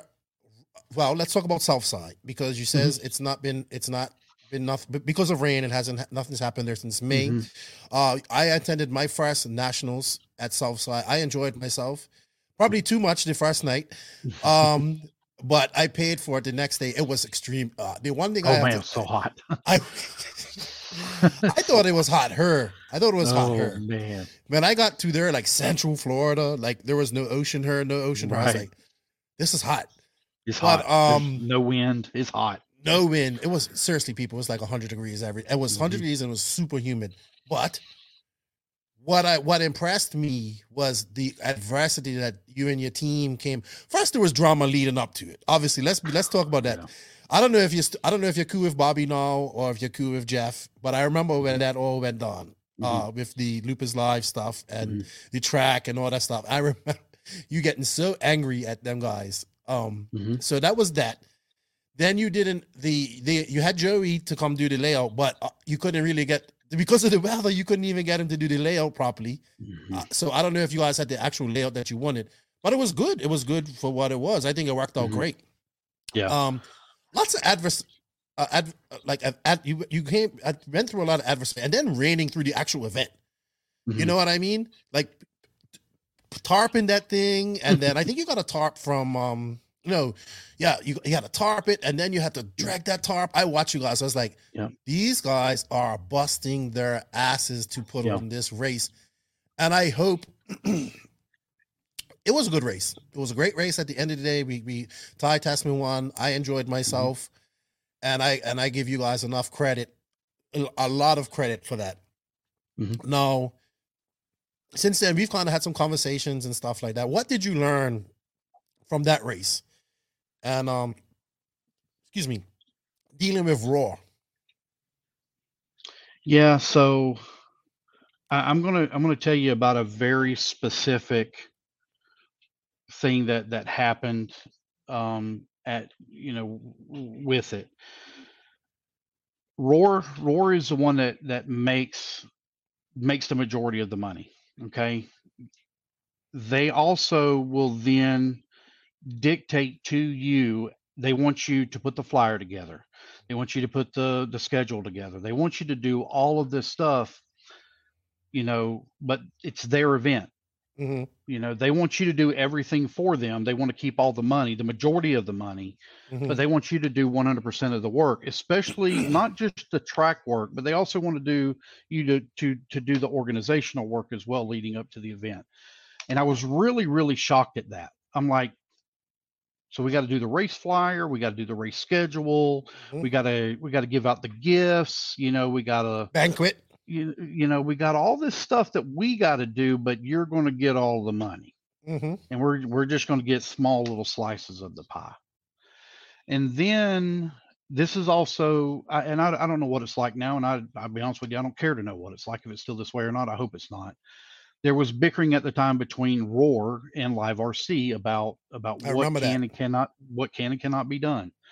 You know, and after you learn, you're you're in the middle of it, and you learn what's going on as far as what it takes from the Live RC side hmm eh, but then Roar wants to dictate what can and cannot be done. Well, no, it it doesn't work that way. You want me to do all of the work. You want me to spend all the money.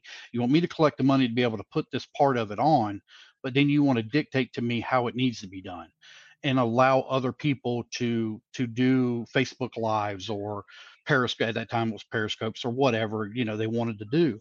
And I understood that. You know, there was rights and things that of how little the industry is hmm and then how little effort the sanctioning body put put work into it i'm like Mhm. man that's you know it's not kind of i wonder if you think about it you know does does nascar go to you know atlanta motor speedway and say hey we want you to do everything but we're going to keep all the ticket sales and we're going to keep all the tv money we're just going to give you you know hmm 15% of it. Nah, it doesn't work that way, you know. I, I know So how it's broken down too. I know Mhm. how it's broken down, and I can un- I understand. It's actually on the track. Okay, so the track can make has to do all the flyers. They have to do the shirts. Mhm. They have to do the organization. They Everything. have to do the track. Everything. ROAR shows up with their weights and Mm-hmm. their scales and all that stuff and their oversized shirts, and they they come and they do their job. Well, do their job, and they. I think it was at a hundred. You have to get. You have to get at least 196 entries before you start seeing the percentage of the Mhm. entrance money. hmm Right. Correct. You That's get fifteen hundred. you don't make okay. You can make money off the sponsors, and you yeah. can make money off the T-shirt sales and and that type of stuff. But you Yeah. guys, but you guys did pamphlets, which I thought was Mhm. frick. I still have mine. I love it. You know, I Mhm. thought you did not. In, you didn't do it just for the pro guys. You did it for No, we did for everybody. Every Yes, single everybody. person that showed up. Yep. I got Everybody. um. You had. I still have it. I have it. Well, I I had. You had raw. You uh, you got a cur package. You got a you Mhm. got a a thing like a. Yep. thing to keep you cool. Like Yep. a, did you put in ice and you Uh, uh, kept yeah, it there? Yep, yep, yep. Like a squeegee type thing that Yep. went, or not a squeegee, a, a, a sponge that went around your neck Mhm. to help keep you cool. Mhm. You got a big tumbler with the ROAR Mhm. Nationals and all that stuff put on it. Um, you got a shirt. You Which, got. we- well, it was also personalized. So if you paid for an entry, your cup had your name on it. see, I didn't pay. I didn't entries, but I just I bought a cup Yep, there. If you were um, if you were a racer paid entry, it, it, it had your name on it. I'm I'm like a Yeti. I'm not talking about no cheap Yeah. tumbler. Yeah, I'm talking about yeah, a the- real like The 44 ounce one. Yeah. Mhm. This is what you got as an entry into that Mhm. race. And the pamphlet alone, I know that cost you guys a lot of money because it was whole color. It Yeah. looked great. You know what I mean? It looked like you would you get something at a real race. I love that. I love that. I'm I've, I love pamphlets and all that stuff. So I get it, man. I and you did all that work and then and then raw like you guys out there busting your ass, sweeping all that water off, dealing with all the dumb stuff, and you guys did it and you pulled it Mhm. off. And it's unfortunate that you come out of races where you put in all that work and you do such good things that you and now you you kind of don't want anything to do with them and Mhm. it's a shame it really is a shame because this is the this is the this is the federation of of the usa and we should want to have these races and all this type Mhm. of stuff it's just it's just i i kind of knew why you guys how if now that i knew how the money was split up i was like man i wonder if them guys made any money at that race you know what i mean Yeah. So Well, we- it's difficult we didn't go into the mindset of making any money whatsoever. Um, we just went in with the mindset of being able to put on the best nationals that we could put on, um, and not lose money. You know, the the jumbotron that we had, uh, that thing was ten thousand dollars for that jumbotron. Um, you know, we we we worked out deals with our county. We have a, a tourist development council that Mhm. also helps fund that park, and and we explained to them, you know, what is going to be going on and the financial reach that there is and different things like that um, and uh, you know they they we were fortunate enough they gave us a lot of money to help pay for that that's what helped pay for those pamphlets and Mhm. paid for the uh, for the live rc tr- uh, uh, crew and paid for the um, the big jumbotron and stuff like that it was money that we went outside of the rc industry Mhm. and and collected you know um there- there were there were a lot of people that noticed on our banners and on our backdrops the chevron logo you know we went to our local chevron distributor and they gave us money. So we went outside as much as we could to the rc ind- or outside of the RC, RC industry to try to help fund this event. Um there was a lot of a lot of expense. You know the tarps were seven grand. That that went over there there were two of them they were $3500 a piece um we we had to get some that were thick enough that would be able to withstand the weight that would not seep any water but they had to be big enough where they were not seen together where they would leak water into the track because you don't want to have a big wet spot and a big dry spot right beside it. Mhm. so there, there was a lot that went into that. Then the winch system that we used to help pick the the tarps up to for for water shed water flow so we could get in there with pumps in the middle and then pump it out so we didn't have a bunch of water to deal with. There was a lot of thought process that went into the whole thing to make sure that it it, it, went off. Um, i'll never understand why on earth they have their most biggest and premier events. They have the the tenth scale um, nationals enats or electric um, in august and they had the fuel nats in june why let's let's have our two biggest races at the hottest and most rainiest times of the year i'll never get it I actually, I actually heard that it might be moved this year. It might be earlier this year. That's what I'm. hearing. Well, next year. Sorry. Yeah. Yeah, I, it sounds like a two a, a, a sore spot. Obviously, ROAR isn't too happy with me, but I I I I think we need it. We need it. We we need federations and all that mm-hmm. stuff. And as a man who who does RD and does rules and has been through a ROAR race and all that stuff, I have to ask you this: Do we how do we fix ROAR, or do we scrap it altogether and start all over? Okay.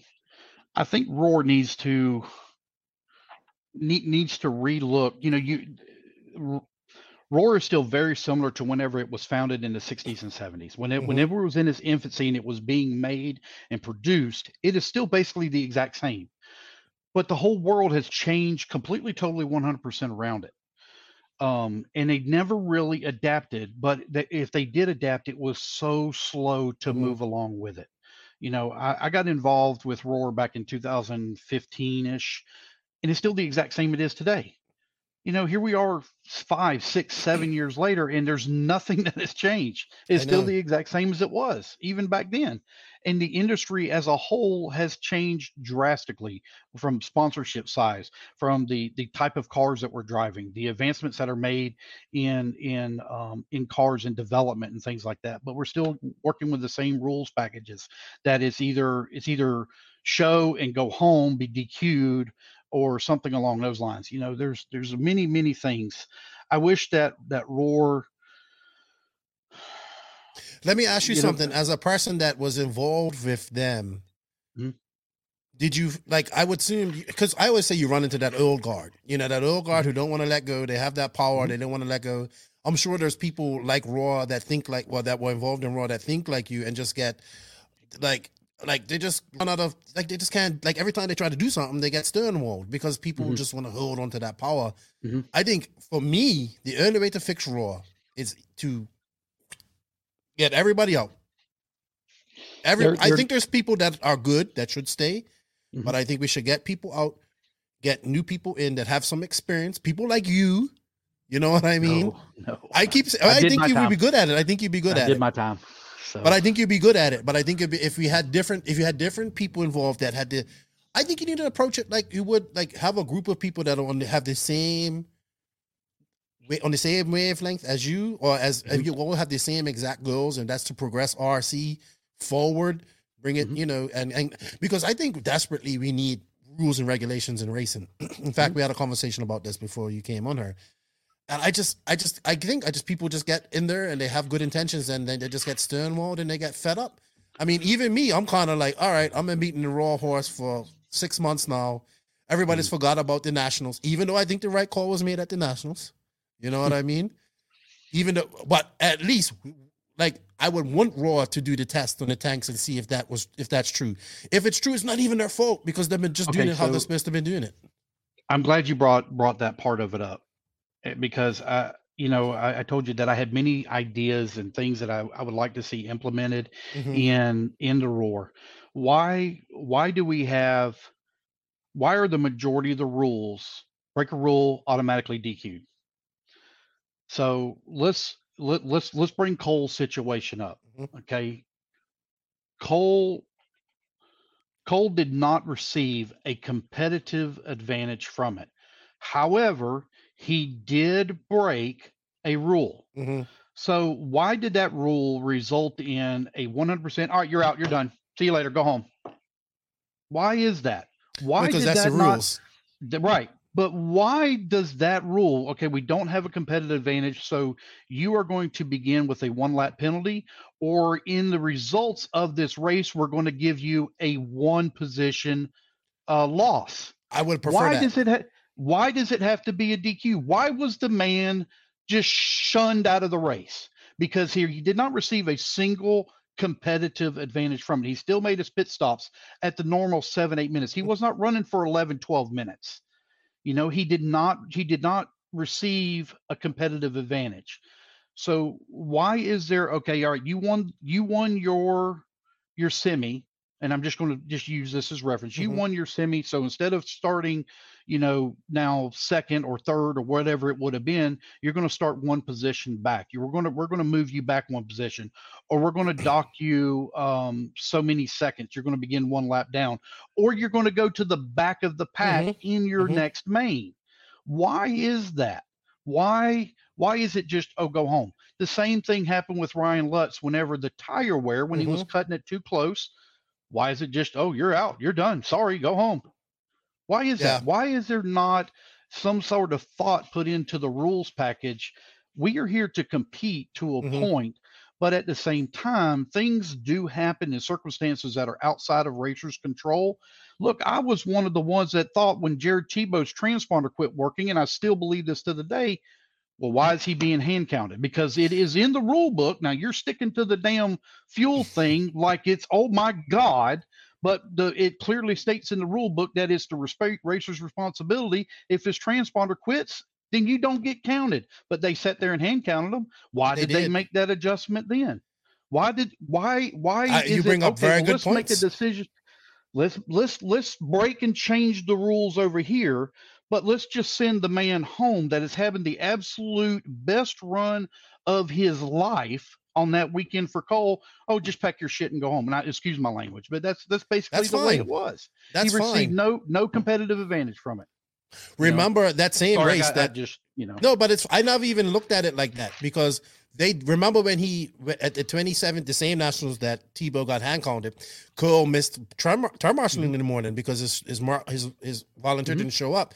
They docked. He, he started a lap Mm-hmm. down, unlapped himself, and still made it to the main. Mhm. So Yeah, basically, eh, there has to be there like there. I would agree with that. Like, all right, you didn't. You got you. There was no look. There was no. I personally, this is how I look at it. I look at it like this. I think Cole forgot about it. You know what I mean? And it happened. I Mhm. think the Tessmanns were on the very edge, like they always are, because you know they they are very on the edge, Mhm. and the heat and all that stuff got them, and they were probably counting, hoping they would shrink back. But Mm-hmm. we're talking about very minute. Everybody was was looking for runtime that race. Don't get me wrong. Yeah. But that Yeah. did they didn't win that race because of that. You know what I mean? Exactly right. They they won the race because they had better skill that weekend with a better setup with a better car. Plain Yeah. and simple. It, it, it wasn't because they had an advantage over somebody else. They did not they did not run two minutes longer than everybody else and receive one less pit stop. You know that that to me, this is that is where in the rule book on certain things needs to be looked at Mhm. um you know there are there were a lot of things on that aspect that was just absolutely wrong. You know i i, I truly i really really did. I sat here and i was like i can't believe they're going to disqualify cole. Because i was watching on tv or i actually watching on my computer just like everybody else. I can't believe they're going to disqualify him over that. And, and i immediately thought of him like why is he not just given a, a okay you're going to start at the back of the pack. You're going to you know whatever. You know do something different but don't just send the man home my god this is how he makes his damn living you know what, what and we, of- and we as fans got robbed from watching him and and Ty Tessmann, who who I think were the two guys that had anything for for Ryan Maifield at this race. We didn't get to see them run. So as fans, we got robbed of that too. But that you bring up good points, and all that can Yeah. be looked at, and and and and that all has to be yeah looked at and bought into this century. Like you know what I mean? You can give the like I never I I never even see you brought up some good points because I didn't think of it that way. You gave the man a one lap penalty for not having a turn marshal in his semis four years ago, five years ago, right? Mhm. What it, it just put him put him at the back and put him a lap down. At least he still Mhm. gets to race Mhm. it. yeah And and Yeah. and you know, if he's good enough, he'll unlap himself. Yep So we we Yeah. definitely got robbed, and that's a great way to look at it. And but that's that's it stuck in that archaic thinking back 40 years ago when Mm-hmm. when it was just like this, and and that goes for IFMAR too. IFMAR needs to evaluate those rules and look at that for for things too. Like Yeah, what Yep. what what was it with the uh, help me out um, with IFMAR with the wings several years ago? Wasn't it? The the the wing the wing thing, you know, because well, we had it at Roar too. the- yeah, the side Yeah, dams well, are just a touch too. yeah. To, oh, come. Yeah. I mean, Yeah, that's a no-no. You know. Yeah. That's a no. That happened. So, at, it, if- it happened yeah, at the Nationals if- too. At your Yeah. Nationals. Well, IFMAR has has one set of rules, and then and then Roar has has another set of rules. Well, you have your world governing body and then you have your national governing body that had two separate sets of rules. Well, how the hell is that fair to anybody or the manufacturers? Nobody. How, And how much more confusing can you make it? You know, And it, and it's just a little piece of a wing. Like, come on. I know. Yeah. Yes. It was literally that much of a wing. yeah, So it's it's it's it's crazy. Like I, I'm glad you brought that up because I never looked at it from that side. And you're right. You are right about the Tebo. I thought the same thing. I was like, oh, hold on. The Mhm. rules say this, but they made an exception. Was it the right thing? It, yeah. I hey, he won it. He won that race. yeah, Ryan Lutz may not think so yeah. because Ryan Lutz was right behind him, Mhm. and it, and by the rules he should have won, but they made that Mhm. exception. So it has to be some leeway. It has to. But I think, Mhm. man, ROAR was just under so much pressure. oh Yeah. my god, it was they were Well, under so much they- pressure that day. you know, roar roar themselves. There needs to be a true race committee. You know, that is what they do full time. You know, that and, and and and they don't have enough. Four people is not enough for that for that type of event. They really need to have Mhm. between six and eight people and they and that's what their job needs to be just for race then they need to have the actual administrative side of it and again that needs to be four and five people then they also need to have a product approval side of it as far as um as far as uh Motors and uh, stuff bodies like that. and motors and Yeah. batteries and things like that. And I got and I got and I've got some good ideas I'd like to share with you if you want to hear hear about that side of it. So Sure. have you ever actually looked at the battery and ESC and rule book when it comes to motors and all that? Have you ever seen how many products there are on that? I don't even know if I want to see that. Is it that big? When I tell you it is thousands, thousands of product. Okay. So I'm going to touch on on just I'm going to, I'm just going to say electric motors. Okay, just for right now. All right. When a new when a manufacturer is developing a new electric motor, um, I, I'm 99.9% sure right now they have to be a member of ROAR to be able to be on the product approval list. That product, okay, especially on the tenth scale side of it, because that's where a lot of the controversy comes in at, you know, because everybody's looking for every little pet of power they can get. They need to submit, let's say we will only accept new product approvals in the odd years. So you need to submit your motors in the even even years so mm-hmm. we can review those to be able to be approved in the odd year. So, and I'm just going to use this for reference. So 2022 is coming up. Trinity needs to submit all of their motors that they want for rear roar approval in 2022 to be placed on the 2023 list. Okay. And then once they submit those motors over, those are their approvals up until the next year of submission, which would take place in 2024. Those motors would be on the market for a full year. Secondly, the motors that were approved for use in 2021 will then fall off in 2025. That's four years. They would no longer be on the ROAR approval list. It keeps the list from being diluted Mhm. and keeps it fresh with new product. Because let's face it, if you're in the tenth scale business and you're competitive racing on that type of level, you're not using a four year old motor. No. There is no reason for a motor to be on there that has been there since 2007, has not been produced, and you can't find one in a box nowhere, but it's still on the ROAR approval list. So you can only submit motors in the odd years. They stay on there for one full year, then you submit the next one. So you get two full uses out of that developed motor. Yes, it will slow down innovation a little bit, but here's the big thing: it co- it helps control the cost Mhm. on the stock side a little bit, and it allows that development of that motor to process some returns in profits instead of being obsolete six months from now. Yeah, I'm all. Yeah, we definitely need stuff like that, especially with stock racing being as Yes. expensive as it is. And like, as much as Joey's gonna hate me to say this, techno- technologically advancing, more advanced than stock. Okay, Joey. Mhm. Okay, Pink Pinion Crusader. Um, yeah. It, it- see, that's why we need people like you. See, see, No, that's no, why no. we need people like you. I hope it, we need to fix it though. I mean, we just need to basically fix it so we got a fundamental uh foundation in RC again. You Mhm. know what I mean? it's And- not complicated, and it doesn't have to be made complicated. Mhm. um, and there is so much in the rule book that needs to be cleaned up, clarified, re-looked at. It Mhm. doesn't take years of of redlining what's going on in the rule book whenever they do announce changes. They need some I- I housekeeping. it sounds like they they need some serious housekeeping, and they Mhm. need people that are Mhm. are passionate and Mhm. and I just and I they need to pay like I I think they I think what they should do is probably take the salary that they pay one person and split that up and make several part time people. I think there should be I know obviously to have full time staff at that it has to Mhm. generate a lot more money, but at least people that are making if you're making five hundred thousand dollars a month to be a ROAR whatever whatever Yeah. Every four months you have an you have an incentive to do Yeah. it so i don't know man Look, don't know. and and and another thing that Roar as a sanctioning body really needs to look at, they really need a full-time individual. Your job is to to go out and solicit sponsorships and support outside of the RC industry.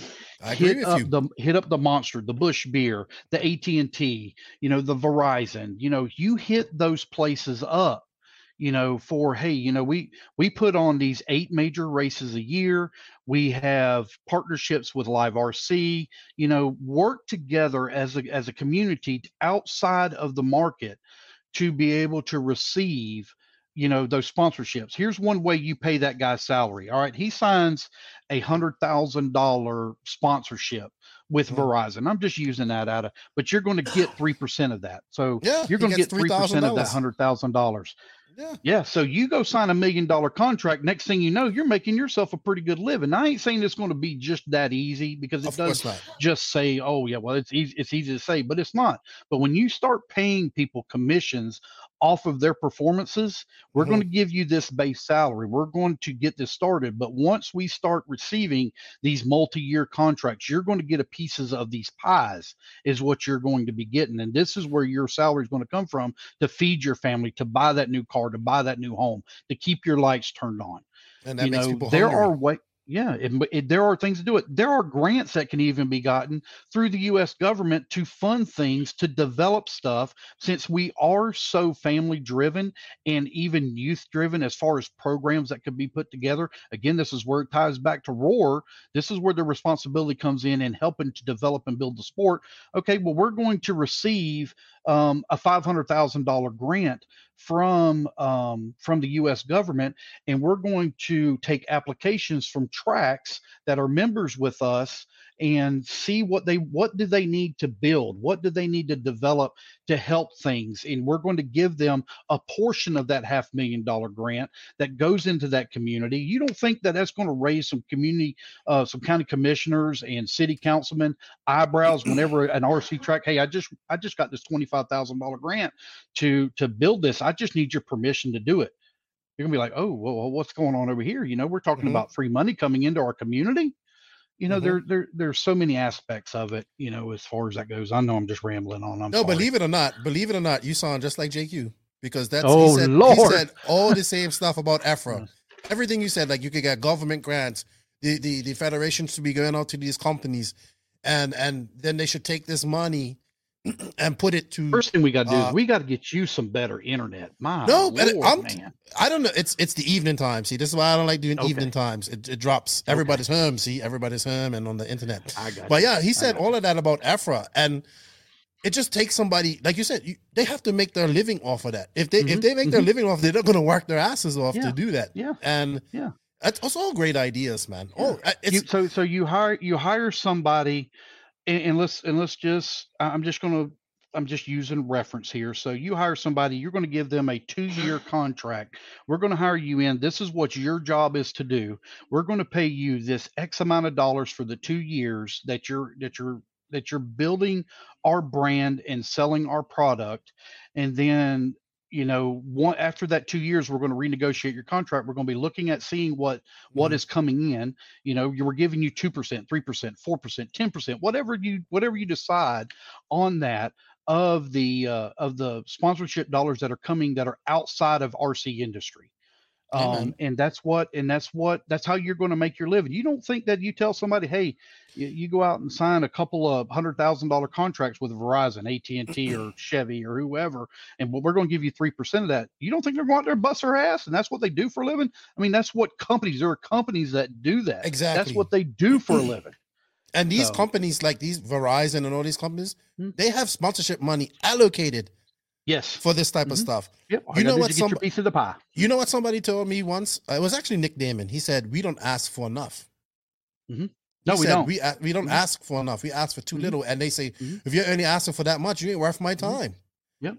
So- you know there with live rc there there is enough market reach or availability for market reach because everything these days is going towards streaming the, you know everybody's like oh tv tv tv tv there's so much more that is streamed. The majority of of soccer slash football you know whatever you want to call it, it, it- a lot of it's not on tv it's all streamed it's all simulcast streamed somewhere. So you, you can't tell me that we can't reach markets you know that are available you know with different ways. There are people that specialize in getting product out to consumers that they have never heard about before with all different types of social media all across the world. So I 100% agree with you, Lance. I think people always say, because this is one of my questions do you think RC can go mainstream? I think it could go mainstream when we have some charisma and character and we, we market it Mhm. to a shorter, you know, short 30 minutes, boom, boom, in. Similar to kind of what RCGP done. I have to throw in an RCGP plug. Um, but we just have to make it more exciting. You know what I mean? And we have to build Mhm. characters and we have to have some more pro- when people okay i always get well, you you say you want professionalism but cole wasn't professional at the nets. I said i love cole showing his emotion at the nets.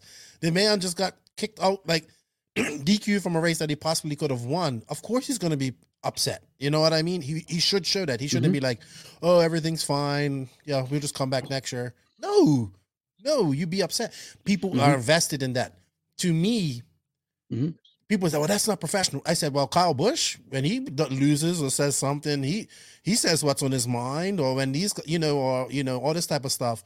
So why can't RC racers do the same thing? And I think that's what we need. I think we also need to have some sort of uniforms and all that. But that's a whole lot of stuff we could go into later. But we definitely need to use the professional side of RC more professionally. Does that make sense? Mhm. So Mhm. it's one thing I'd like to Yeah. see. We have a lot of things to do before we could get to mainstream streaming. oh most well. definitely yeah yeah But we can do it.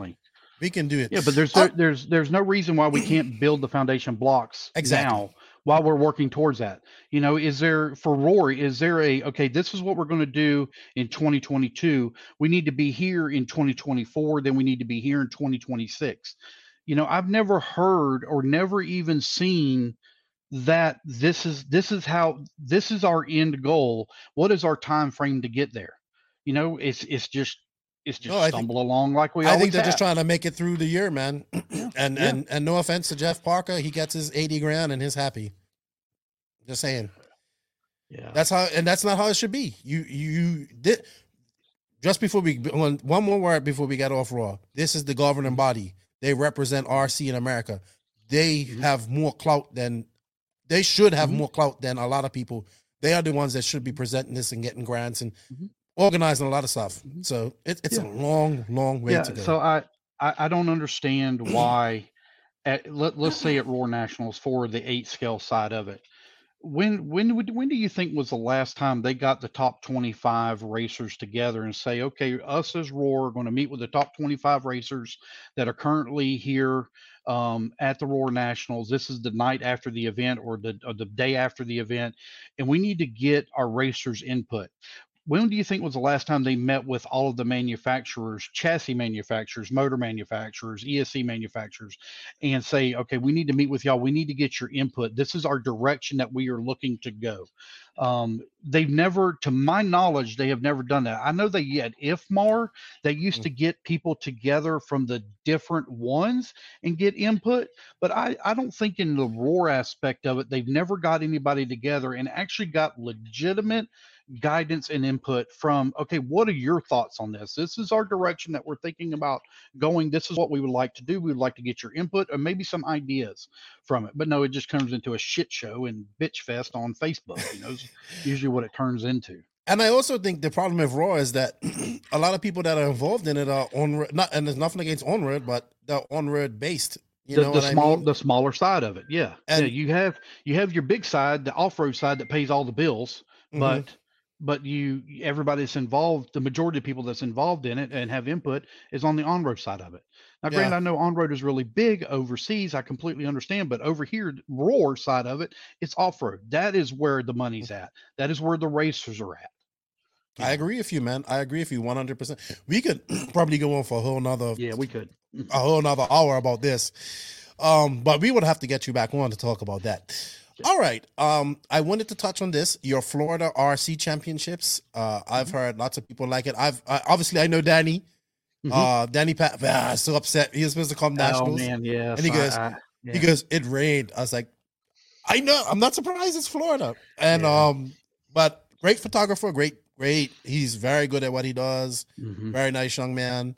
Um, hopefully I'll get him to come work with me one race because he, he takes Mhm. really good pictures, really good of his Mhm. video. And I just kind of like how you doing the the Florida art. Like you have everybody there. You have championship points, I believe, like Mhm. team like uh team Mhm. championship points. You have individual points for each. So you have 40 plus sportsmen, Mhm. all that type of Mhm. stuff. Um when did you you started this last year, I believe, or year before? Yeah, uh, this year. This year, I started it This this, year. year? First, yeah, first race was in. February. hmm Why do I feel that I saw this last year? Mm, Um, well, I okay, maybe well, I've just I, seen I so much of it. Yeah, I announced the race or uh, October of a year ago. I announced that I was coming back and and starting the series October last year. So Right. that's, It feels like you why. unretired longer ago. no for some no, reason. October. No, So was it was the was the Florida RC Championships what made you come out of retirement? uh, the Florida Racers. Um, I was I was being called uh, by by numerous people. Um, people also um, on on were asking me, you know, to please uh, come back and put a series together and and just different things like that. And um, um, so I did. You know, I, I I talked to Stephanie, my wife, about it, and and like I think I, you know, like I think I'm gonna I'm gonna get back into it, but I'm not gonna get back into it as heavy as I was whenever whenever I quit because I was doing 30 and 40 races a Wow. year, but I'm not doing not doing that anymore. So Well, tell um, us real quick about the championships. How does it yeah. work? Um, how many Yeah, races so- is it, and whatnot? Yep. So so this year it was uh it was six races this year. Um, there were two drops in it, so you had to run four of the six rounds to be in the points. Um, I wanted to do things a little bit differently, so I limited the entries. So I, I limited the amount of entries that there were per class. We have no more than two heats in the majority of the classes. Um, period. So we we begin at nine o'clock in the morning and we're done nine o'clock at night. Um, it is a 12 hour day of racing. Um, if you run electric, you get double A mains. If you run, um, if you run nitro, you get 25 minute A mains. You know, it's a good mix of of having a longer main and having good quality track time in a reasonable day. You know, uh, whenever I did the four series before, there were times, and we were still running at one, two o'clock in the morning. Those that's murder. That's murder on me. It's murder on the racers. There are racers that trying to drive home. Nobody likes that. Nobody enjoys that kind of stuff. So I came back with limited entry this year. If you are a participant, you can only run there in two classes. That's it. You can uh, run all nitro if you want to, all electric if you want to, but no more than two entries. Um, you can't run a third class. I also, uh, and I, this is something that I learned. I could not believe how much from when I got out in 2017 to 2021, how much more expensive the industry and overall everything had gotten in just those four years. So I was like, all right, I'm going to make the series very affordable. Um, you know, $25 for the first class, $20 second class. So 45 bucks you're racing for the weekend, no matter what. Mhm. Well, I didn't realize how expensive things had gotten. So he- I, I'm, I'm almost at the end of the series. I got two races left to go, and I have not made a single dime for myself Well, you at all. people have to um, understand all of the go up, money is, is going back into the sea. Oh, did I lose you? no, I'm here. I'm here. Okay, sorry, sorry, Yeah. it uh, skipped out there for a minute. So, No worries. but uh, I, I've I have truly truly enjoyed the series so much more.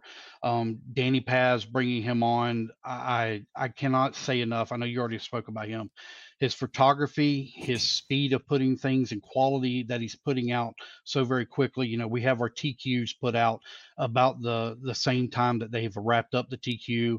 The same for the winter photographies are up just within minutes of um, uh, of them taking the pictures at right after they win. There is so much stuff that is going on so quickly that is quality for the product. Um, I, I, I did I did take notes from RCGP. I like the manu- manufacturership points that y'all were doing. I did implemented the exact same thing um, for the Florida series. You know, manufacturers they they invest in racers from sportsman racers to uh, to to the pros to the open guys. You know, they invest in those people. They need recognition. So I thought some more into it. So for our manufacturer championship at the end of the series, every person in every round that contributed to those points of that manufacturer that won will have their name placed on the plaque that is presented and given to that manufacturer. So right now, HB Racing is is the top chassis manufacturer. So I, have got my list. I keep everything every person that contributed every single point. So I'm just going to just throw out there Kayla Espinel contributed 15 points. Mm. It'll be on there Kayla Espinel 15 points. You know, every person that contributed and every point that they gave will be on that award that'll be presented to HB Racing or whoever the person is that that wins that overall.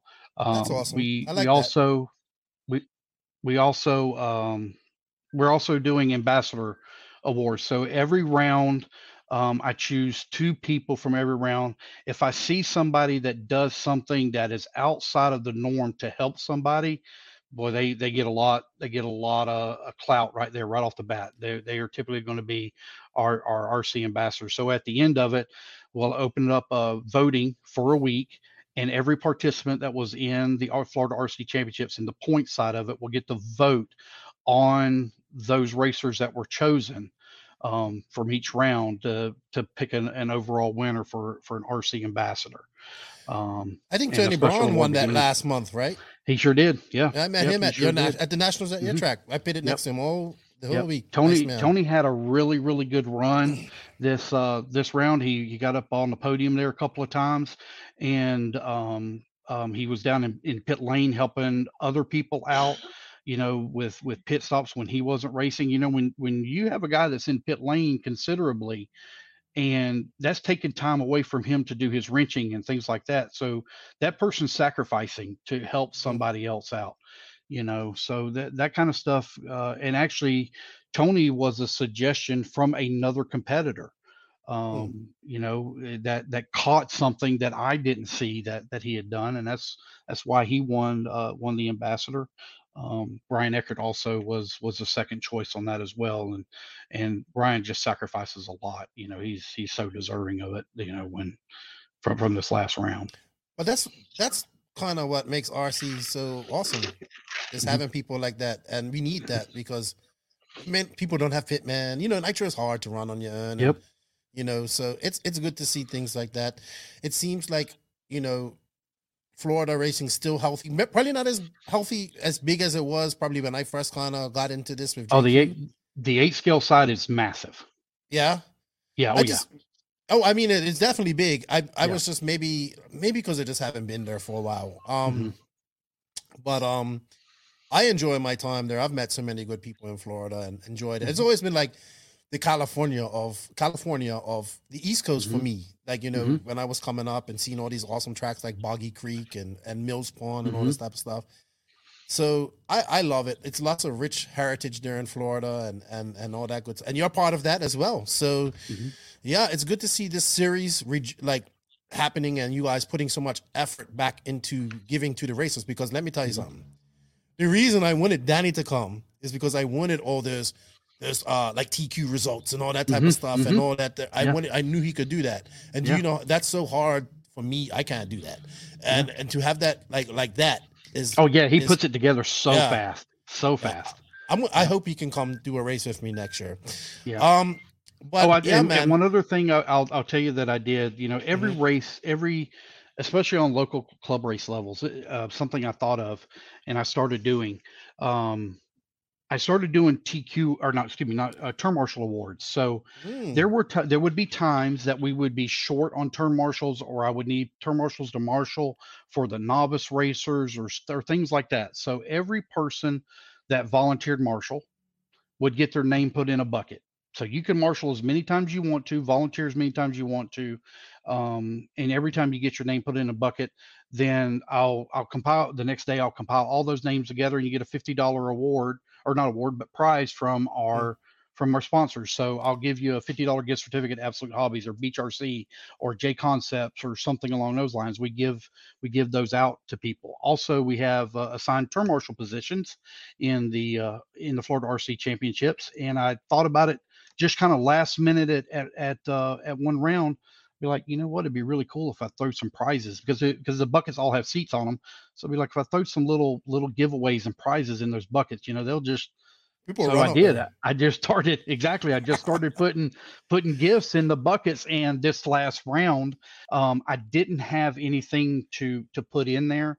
Um, I, I, I just didn't, and and the guys hold up bucket. He's like, man, what's the bucket's empty? You know, so you know they they they look forward to going out there to volunteer because it's not just sit there and run around for five minutes. You know, you, you just get a little bit of appreciation from Mhm. a from a five dollar shirt or you know from a, a a little tool set or just a fuel bottle or something. You know, we throw in there. So That's awesome. I- That's awesome. How many races left, or is it done for the year? two there, there- no, two- two, two races, races? left to go. Yep. Where Mhm. would they be? Uh, we have one at Southside that's coming up Mm-hmm. on Thanksgiving weekend in November and December 10th at uh, uh, Capital City Raceway in Tallahassee. Okay, and then obviously you have AMS coming up uh, Mhm. next month. Uh, Full Mhm. Brawl. Fall Brawl. I have Mhm. Florida Carpet Championships the weekend before Thanksgiving. Oh, right. Yep, Yes, yep, I got yes, that one yes. as well. That that is uh that is that is going to be Gonna be huge. big. Um, yeah, lots of lots of European racers, Mhm. very fast. Man, them guys are so fast. So I like This it is- when they come over and get mixed up with the. Uh, Yeah, I love it too. Uh, this is actually a 10 scale race that I'll, I think Live RC should be there, so I'll be watching that. Um, real, I, real quick before we go. So you are one of the, I, I always trying to get my dream team of announcers who I would like to get call a race. I wanted to see you, Nick and I, I kind of want to get Scotty in there, but I think you guys, all of you guys, would talk too much, so we kind of have somebody because Nick talks a lot. You, you obviously, you, t- you go, like you're more. I think you call a race. Those guys tell stories too during the races. Mhm. Like what they're doing, the video announcing more than anything. Mhm. But I would. Is there any person that you would like to work with as a RD So- or announcer or any your dream team? Yeah. So Leon McIntosh, um, when I first got started with uh in announcing, I was still kind of learning, but but but had that had that excitement and drive. So Leon and I would tag team every now and then a little bit on the microphone during mains. And the trade-offs that we would have would be seamless. I he could tell whenever I was coming to the end of my sentence, and he would pick it up immediately, either with what I was calling or with another battle that was going on on the track. And I missed that. Me and Leon worked very, very, very well together on that, and um, it was, it was, you know, in a, in a way, it was almost kind of magical how it just Mhm. it just flowed absolutely flowed and i would love to have to have that back again jeremy harris a lot of people don't realize how good of an announcer jeremy harris is jeremy harris is very good at race announcing um, i would like uh, i've never announced with scotty i think that it would be unbelievable to, to work with him Because he was doing all right. He was doing the live. Was he doing the live RC stuff while you was doing? Mm-hmm. he the- was okay. yeah with pnb yep yep yep never Yeah, I actually would- got to work with him he if if him and Charlie uh, have that that that's that Yeah. symbiote thing that they they they did it like at the at the nas- was it at the nationals or DNC where they came in? Mm-hmm. oh, I, came d- in I virtually. yeah I think it was Yes, DNC this year. They came in virtually and they just picked it up just like that. Um but yeah man this has been a, a great chat. I knew it was gonna go over our limit but that's fine because you have you've seen a lot of things and you've been involved in a lot of things. So Mhm. your your knowledge and your experience with that is is is valued. Like just like the stuff about roar and all that stuff, you you bring it from a different perspective. And yeah, I I know you say you had your turn, but we honestly need people like you in those positions. So yeah, I'm always every time I see you, I'm gonna say that to you. So don't worry. um I guess my last question before I go for you as an RD, as a person that I would say you're very in tune with the RC community. What do you think about our industry and our, our sport slash hobby now? And what uh besides Roar, what are some of the things you would like to see change in our industry? the majority of our industry is for for a disconnect from our normal life. I really wish people and and this even applies to the pro side of it whenever you're at a non a non contingency race or folks relax it, it, it nobody is going to put your name on a lunchbox nobody is going to recognize you. The greatest line that has ever been told to me, I'll never forget it by Billy Bruce. Nobody will ever come up to you in a McDonald's, just some stranger, and say, Hey, may I please have your autograph? It- It's not going to happen in the RC industry. Remember that we are not doing this for the glory. We're doing it from the disconnect of our normal lives. Don't get so caught up in the competition side of it that you forget that hey this is really for fun um and we do i've done it I've, Mhm. I've absolutely done it there, there was a racer just recently at another event got so caught up in the heat of the battle you know things got things got physical and then come to find out it wasn't even the person that he got physical with that had the altercation on the track because he was so caught up in it mm-hmm. you know it's not it's not worth it. Just let it go enjoy the experience and forget the finish. You know I- there's so much actually- more to it. I would actually agree with you there. I see a lot a lot of people taking this too the competition side too too serious. And and I Mhm. say to people all the time, I say, You're fortunate. You say you're fortunate, you you live in an area that you oh, I have to drive an hour and a half to a track. I say, I don't have a track. Mhm. How do you like that? And RC can die. It's happened here twice. It's it's Mhm. it's you know uh, here it's different from America and Mhm. and I haven't raced in four years. Really, really, really. So I I look forward to racing next year. And I think what I think people just need to understand. Hey, you you are not going to become make all this money in RC. No. You're not going to be a No. millionaire. Well, unless you start with ten, and Yeah. you just have to enjoy this. Um, I know saying coming from a guy like me who takes this very seriously, but I take it seriously on a different. I think I do it on a different level. My thing is more about the pro guys because that's our Mhm. pro professional guys. But the average person out there, if you just, I don't think I get worked up. I just, I right now I'll be just the last race I really raced was AMS in 2018, and then I did SMB, Mhm. and AMS I was just happy to be in the B man or 40 plus, and at, at SMB it something was wrong with the lap count and hmm. it miscounted my laps. It was just a, a race. I didn't care. I was just like, I'm just happy to be turning laps because I hadn't, I wasn't able to do it. So I think people have to realize that.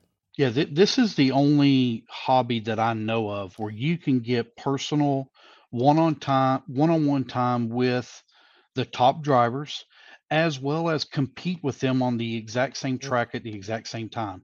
You know, you don't you don't get that in fishing. You're not going to get that in golf. You know, if you're even if you're on the amateur amateur side and a pro am side of it, you're you don't get that interaction like you do in in RC you know um just just for you, you gotta people get so hung up on the finish i gotta perform and i think it kind of comes back to okay i'm a sponsored driver Yep. and they put all this pressure on themselves and people put pressure on those sponsored drivers to perform and to act a certain way and and we're human we're emotional and um, we we forget about the the the experience and get so hung up on the finish I agree with you, man. And nobody, and none of us, then, then, the 99% of us percentile that don't get paid for this, our mortgages and Mhm. our, our way of life does not depend on our performance No. on the weekend. no if we walked away from it today our life would continue the same as it always has I agree. you know Uh, all right, Lance. Well, this was a great chat. I wish uh, you and Dave and everybody at Race Time good luck at AMS. I'll be watching.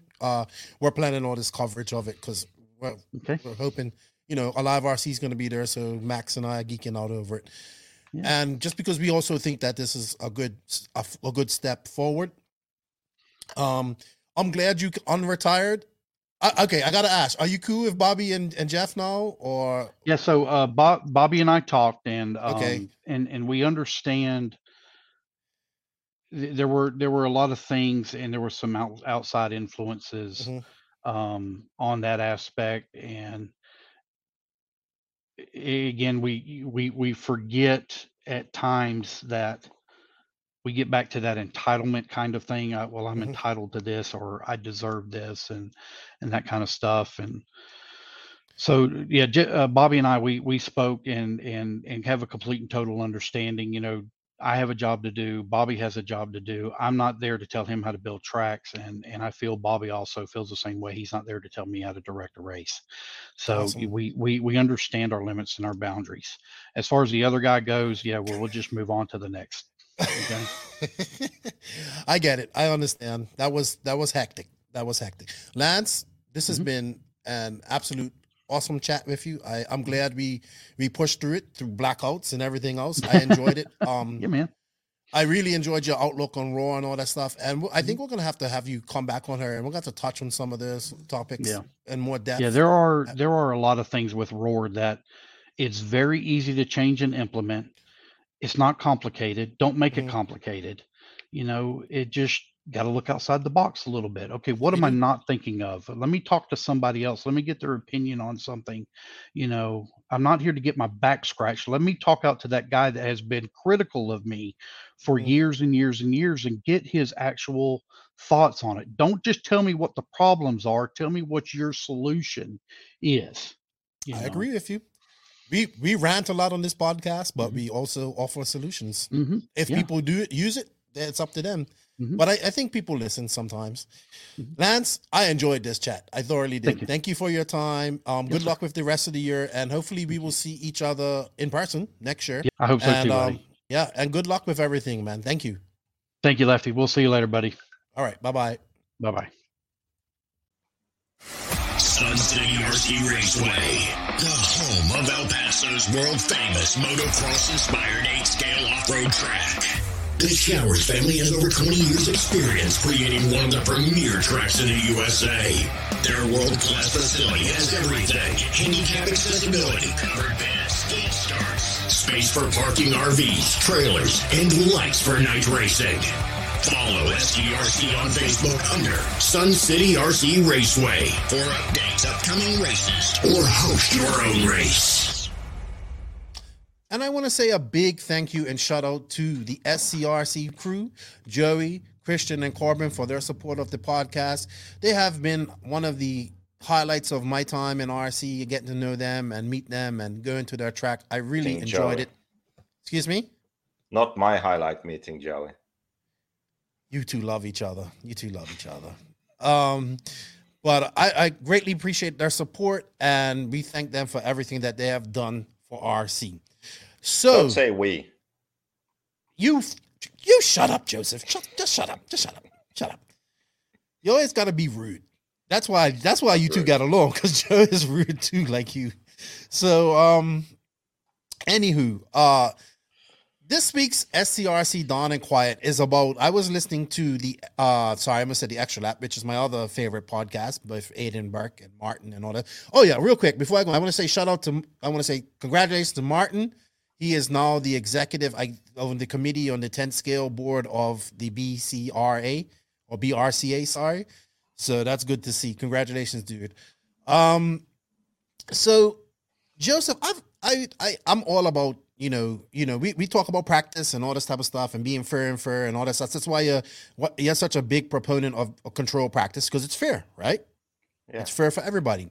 So this, I was listening to uh, my buddy Joe Zaire, Savage Joe of Ran Out of Talent podcast, and he was up at the JConcepts uh, Midwest Nationals, which I know you're gonna go on. Mid Nash Turf Mid Midwest Turf Nationals, which I know you probably want to go on a rant just about the name. But anyway, um, this this was held at a, a trace uh, track called Thunder Road, um, and apparently it always seems to have some sort of some sort of discrepancies at this track. This is the track where uh, Cavalieri got penalized for jumping too far. Like they had a piece of tape.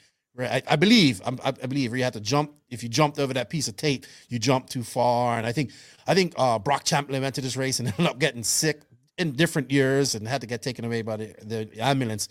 So um, something that came out of this race that I was listening to with Joe. So Friday they had practice, and then after you know uh, uh, everybody had practice to a certain time. I think it was open practice, so people could go out there and just open practice. And then uh, the track was closed at a certain time, and then people and then people would s- had to go home. So what happened is the owner of the the guy who runs the track or whatever, he or they duct tape up the only window that you could see into the track, right? And then somebody was actually suspicious about this, I heard, and left a video running or something during the pits because they said this has happened before at local races. So they wanted to see what happened. Lo and behold, they were caught. Run people were caught running laps on the track after practice, right? And nobody else could be in there and whatnot, right? And I was talking to people from other people that were at the race, and it's like, yeah, the local stock or the local stock fast guy or local stock guys were off the pace on Friday and seeding, but on Saturday they were on pace all of a sudden, right? So, anywho, I, I believed I, I I don't know exactly what happened, but be, basically, this person, this they, they let people go in there and practice after practice was done, right? That's Yeah, so. but all right, go ahead. In America, there's no rules. But but this is this is breeding bad habits. So this is what this is what the guy who owns the track, who I might add, has also gotten hot water for some racist comments he made and got kicked off the JConcepts team last year. Um, so this guy, I don't I don't really know him too well. did he do? Uh, I'm not going to say what he said because it was pretty offensive. Um, but he says he he he came on the post that Joe made, and people were talking about this, and he goes, "I'm going to nip this in the butt right now." After practice was closed Friday, I was asked by a few out of towners and a few locals if they could run a couple of packs since they only ran once all day Friday due to work and getting to the track late. I did the right thing to keep things fair to those who traveled here. I would have done the same for any driver from anywhere that didn't get to run. I am one of the most helpful guys at the track and would help anyone. I appreciate all the drivers who attended, and I am looking forward to another great year. Now, quit gossiping like little kids. I'm, I am dumbfounded by this response. Like, dumbfounded. Now, Joseph, I've seen a trend where I've had a few people come up and ask me at some of these bigger races. It might be their first time at a race like like you know like PNB or the Nationals, and they ask me, they've asked, can they go on the track after the day of racing's done? And I I swear they look I I might give some people are like what? No, you can't. But I see where this is coming from. I'm not saying they come from this, but this is this is cheating. Like I don't know how any way you can describe it any other way besides it's cheating. Like, and but to have an answer like that, I just don't understand what the hell's going on, man. Like, and just and and to be like, yeah, not so nonchalant about it, like it weren't a big deal. Like, what the actual fook? Like, I just. I, my brain is I can't comprehend this like you know what I mean I like people justify this type of stuff and I I I just okay, it's happened, like it happened or whatever. And and even even but guess what? The cream rose to the crop and the, the fast guys still won, right? But man, this is breeding really bad habits, man. What is this? What is you what are you teaching these young kids that it's okay to go cheat? Like it's okay to you know have special privileges that others don't have and all this type of stuff. This this is ridiculous. Like, come on, like people kick shit. Excuse me. People kicked shit when freaking remember when X-Ray did the 234 laps after they changed the track and and like Yeah, that before the so worlds, funny. like, but this, but I just it happened that it happened. It's it's it's it's just it's just dumbfounded to me. But the response about it, like, is what really kind of just I said, we this is breeding bad habits, but I want to bring something back. This comes back. and people's gonna say, Lefty, you're always coming on the federations. This comes back to not having a proper federation that teaches people proper guiding, the proper guides and rules to race. But like you said, it's America. There's no real federation. It's a private race, so anything goes. So I don't know what's going on, man. But we can't be we can't be allowing this type of stuff to happen, man. It's just it's not fair to others that are racing. Like you know what I mean? But Either have here's control. The thing, like, um, I don't really care because I'm not there, you know, and because it's just some fake national race. Like, it's just there's no rules. So what do you But you- expect? Why, if there is no, if there are no rules, and it's not a real national, and it's just some race, then what do you expect? Like, so what? So what? If you're on the track, that- you can close it and say that only you and your friends can practice the whole week before the race, and then you Yeah, have the true. race. You know, Pe- But I because just if there are no rules, then there are no rules. Yeah, what sportsmanship and gentlemanly or whatever? Like, what is the right thing to do? Who cares? You know, like You know what? do things properly, and if you want to have a race, people want to care about and travel to put things down on paper, organize it properly, correctly, fairly. You know, I'm do dumbfounded by the best way. whole thing, man. if you don't I- then don't expect don't expect people to care and show up and and go abide by whatever rules you make up on the fly The issue is that, You that when this becomes the norm, i don't know like and- why don't why doesn't this happen more i'm surprised Yeah, but what what happens is that when these people go to a real race, they have these bad habits, and then they expect the same thing there. And I think you have it starts at a club level, man. If if you're doing things wrong at a club level, you're teaching people how to do things wrong. What are you teaching people? yes yeah but so what You know what?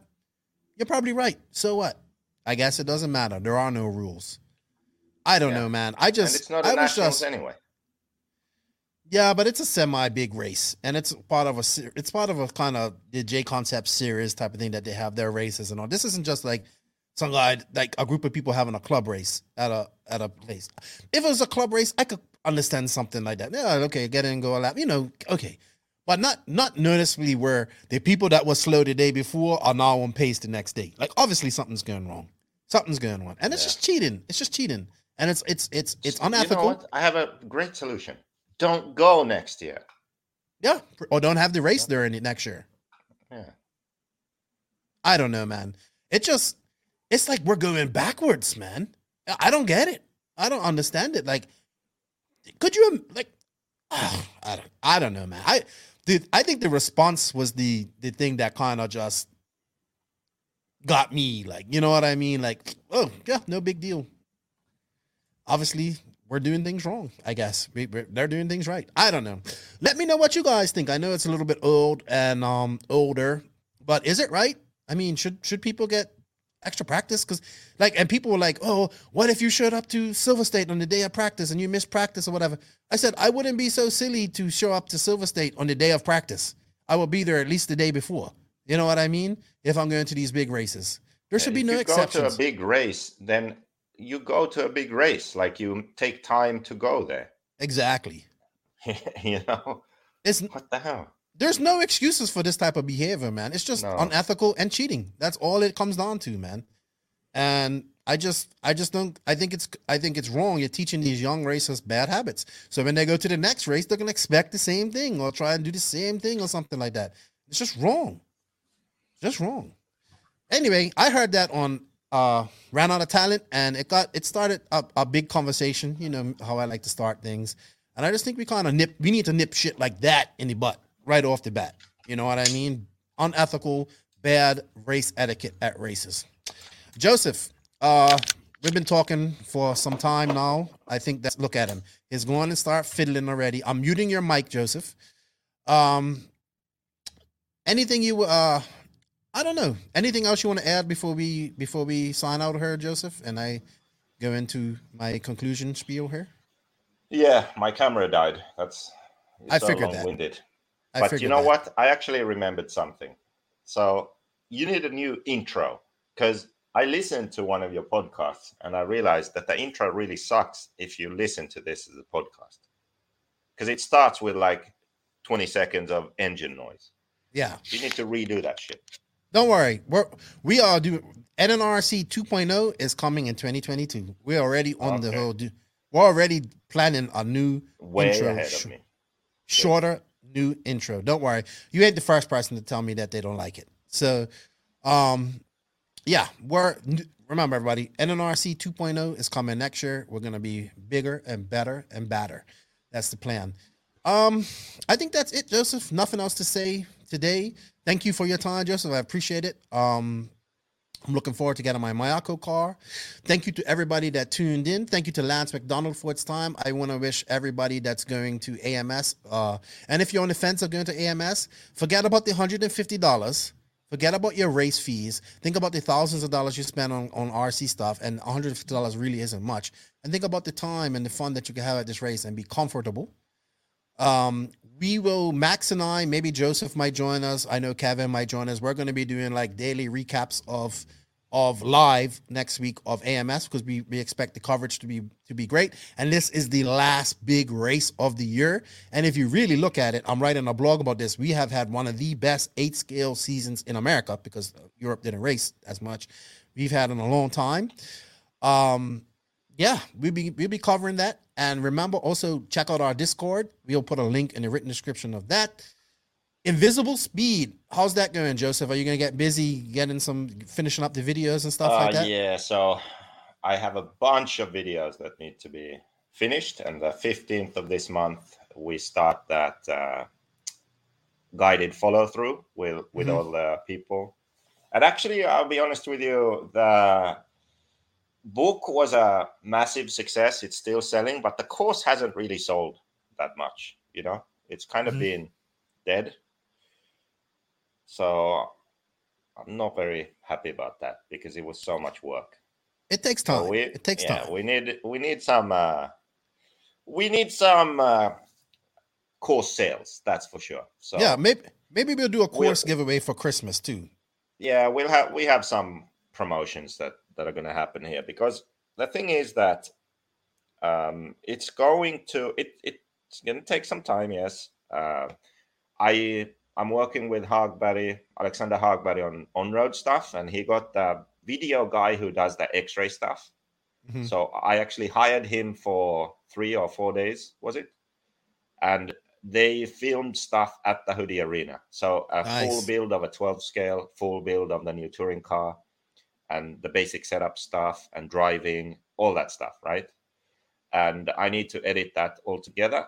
And then we are going to beginning of next year uh, release an on-road update. So electric on-road to start with. So this invisible speed thing, it will be a massive uh, thing. Living one day, organism. right? Yeah, it's like all the different classes, different top drivers will be involved, and there will be a basic one and then the full course.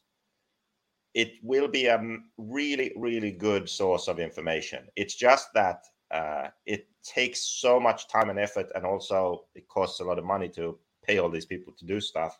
That's why I really need to get some sales now, you know, to so I feel like, oh yeah, it's going to be worth it, you know. Yeah. Well, But yeah, um, yeah. So there's big plans for that. Yeah, I'll, I'll put a link for Invisible Speed in in in the podcast description of her. I'm still doing the course. I kind of stopped. I got busy, but um, yeah, the- uh, one thing also about the course which will be good is the discord because the people on there will be the right kind of people so there will be those who are looking to learn and those who already have a lot of knowledge but just want to learn more so for example in the mayako discord and on the no name rc podcast podcast discord there's already sort of good discussions about cars and racing and everything so eventually on invisible speed the same thing will happen once we Mhm. have more people on there and we start uh, being active on there so it will be a really good resource you could be at a race for example and you can show some live video or pictures or something and between heats, you know, and just post what should I do? I need this. This is the problem, or post a short video of some someone filming your run, you know, and then there'll be people there who can help you. Like, oh, I think you should try a harder rear anti-roll bar. That's going to help in this section, and blah blah. You know, so this is the kind of community that it is going to be, and I I really believe that it's going to be something great. Yeah, So I'm in love with Discord. I, I'm loving it. So I'm, I'm just upset that it took me so long to get hip to it. Uh, so yeah, check out invisiblespeed.net, everybody. Uh, we might we'll probably do maybe a giveaway or two of those for our Christmas show coming up in December. Um, yeah, good stuff, Joseph. Great talking to you, catching up with you. I know you gotta go, so thank you for your time. Uh, thank you to all of the NNRC squad around the world. We can't do this without you guys. It's amazing that I, I just I still can't believe I I talk to so many people on a daily basis from all over the world, and I appreciate you guys uh, showing the the the NNRC some love. We we love you guys back. We can't do without you. Shout out to the patrons of the NNRC. Those are the guys who go the extra mile and uh, help you know me stay focused and do what I gotta do. They help pay for the uh, new inverter that I got in there, so I can have 24 about as long as the batteries last. When the electricity goes off, I have electricity. And man, we can't do it without you guys. If you wish to be a patron, you can. In the uh, you can follow the link in the written description. And of course, man, we have to say thank you to our awesome sponsors. And I have to say this: if you think that this is a platform that you want to use for your company next year, uh, hit us up. We only have limited spaces uh, left, so we're looking for them. And yeah, we can. We're gonna help promote your product. And if people didn't know about your product before, they will know about it after you've uh, advertised with us. I want to say, say thank you to Mayako, TNR Fuels, Beach RC, Hitec RCD, Tekno RC, Lugs Racing Tires, Sun City RC Raceway, Donathan's uh, RC, Racecraft USA, RCGP, Papa Willie's Traction Tonic, House of RC, JQSM. Man, I can't thank these sponsors more. I appreciate it. And you guys show them some love. There are coupon codes, there is affiliate links.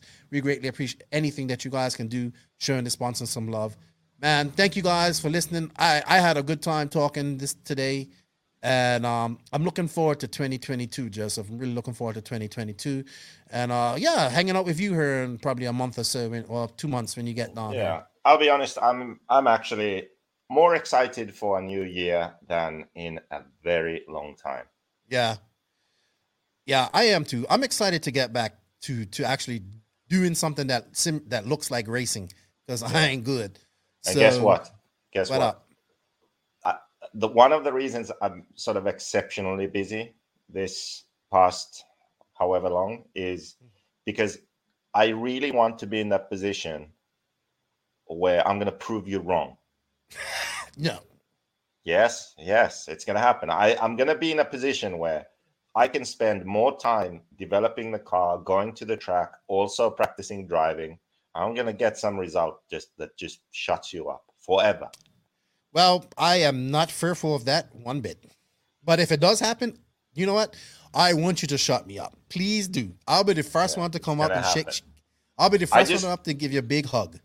I want to go into next year not having to do so much and be a jack of all trades. I want to be really good at very narrow range of things instead. That's my I- goal. I would say that that is a great goal to have because you definitely do too much. Um, all right, man. Well, thank you for your time. Thank you, everybody. I hope you guys enjoyed the podcast. Remember, share, like, follow us on YouTube, all that type of stuff. Leave reviews if you don't like it. If you like it, curse us out. I don't care. Praise us, whatever. You know, just leave some reviews. It helps put us out there in the, the whole stratosphere and the whole algor- algorithms. And um, show us some love, man. We love it. We love you guys, man. And we love RC. And we're here to make RC better and more exciting for everybody. So, with that said, it's time to say nitrous to glory. E buggy pays the bills. If you ain't grinding, you're sliding. Lefty and Beaker, we're out. We're out.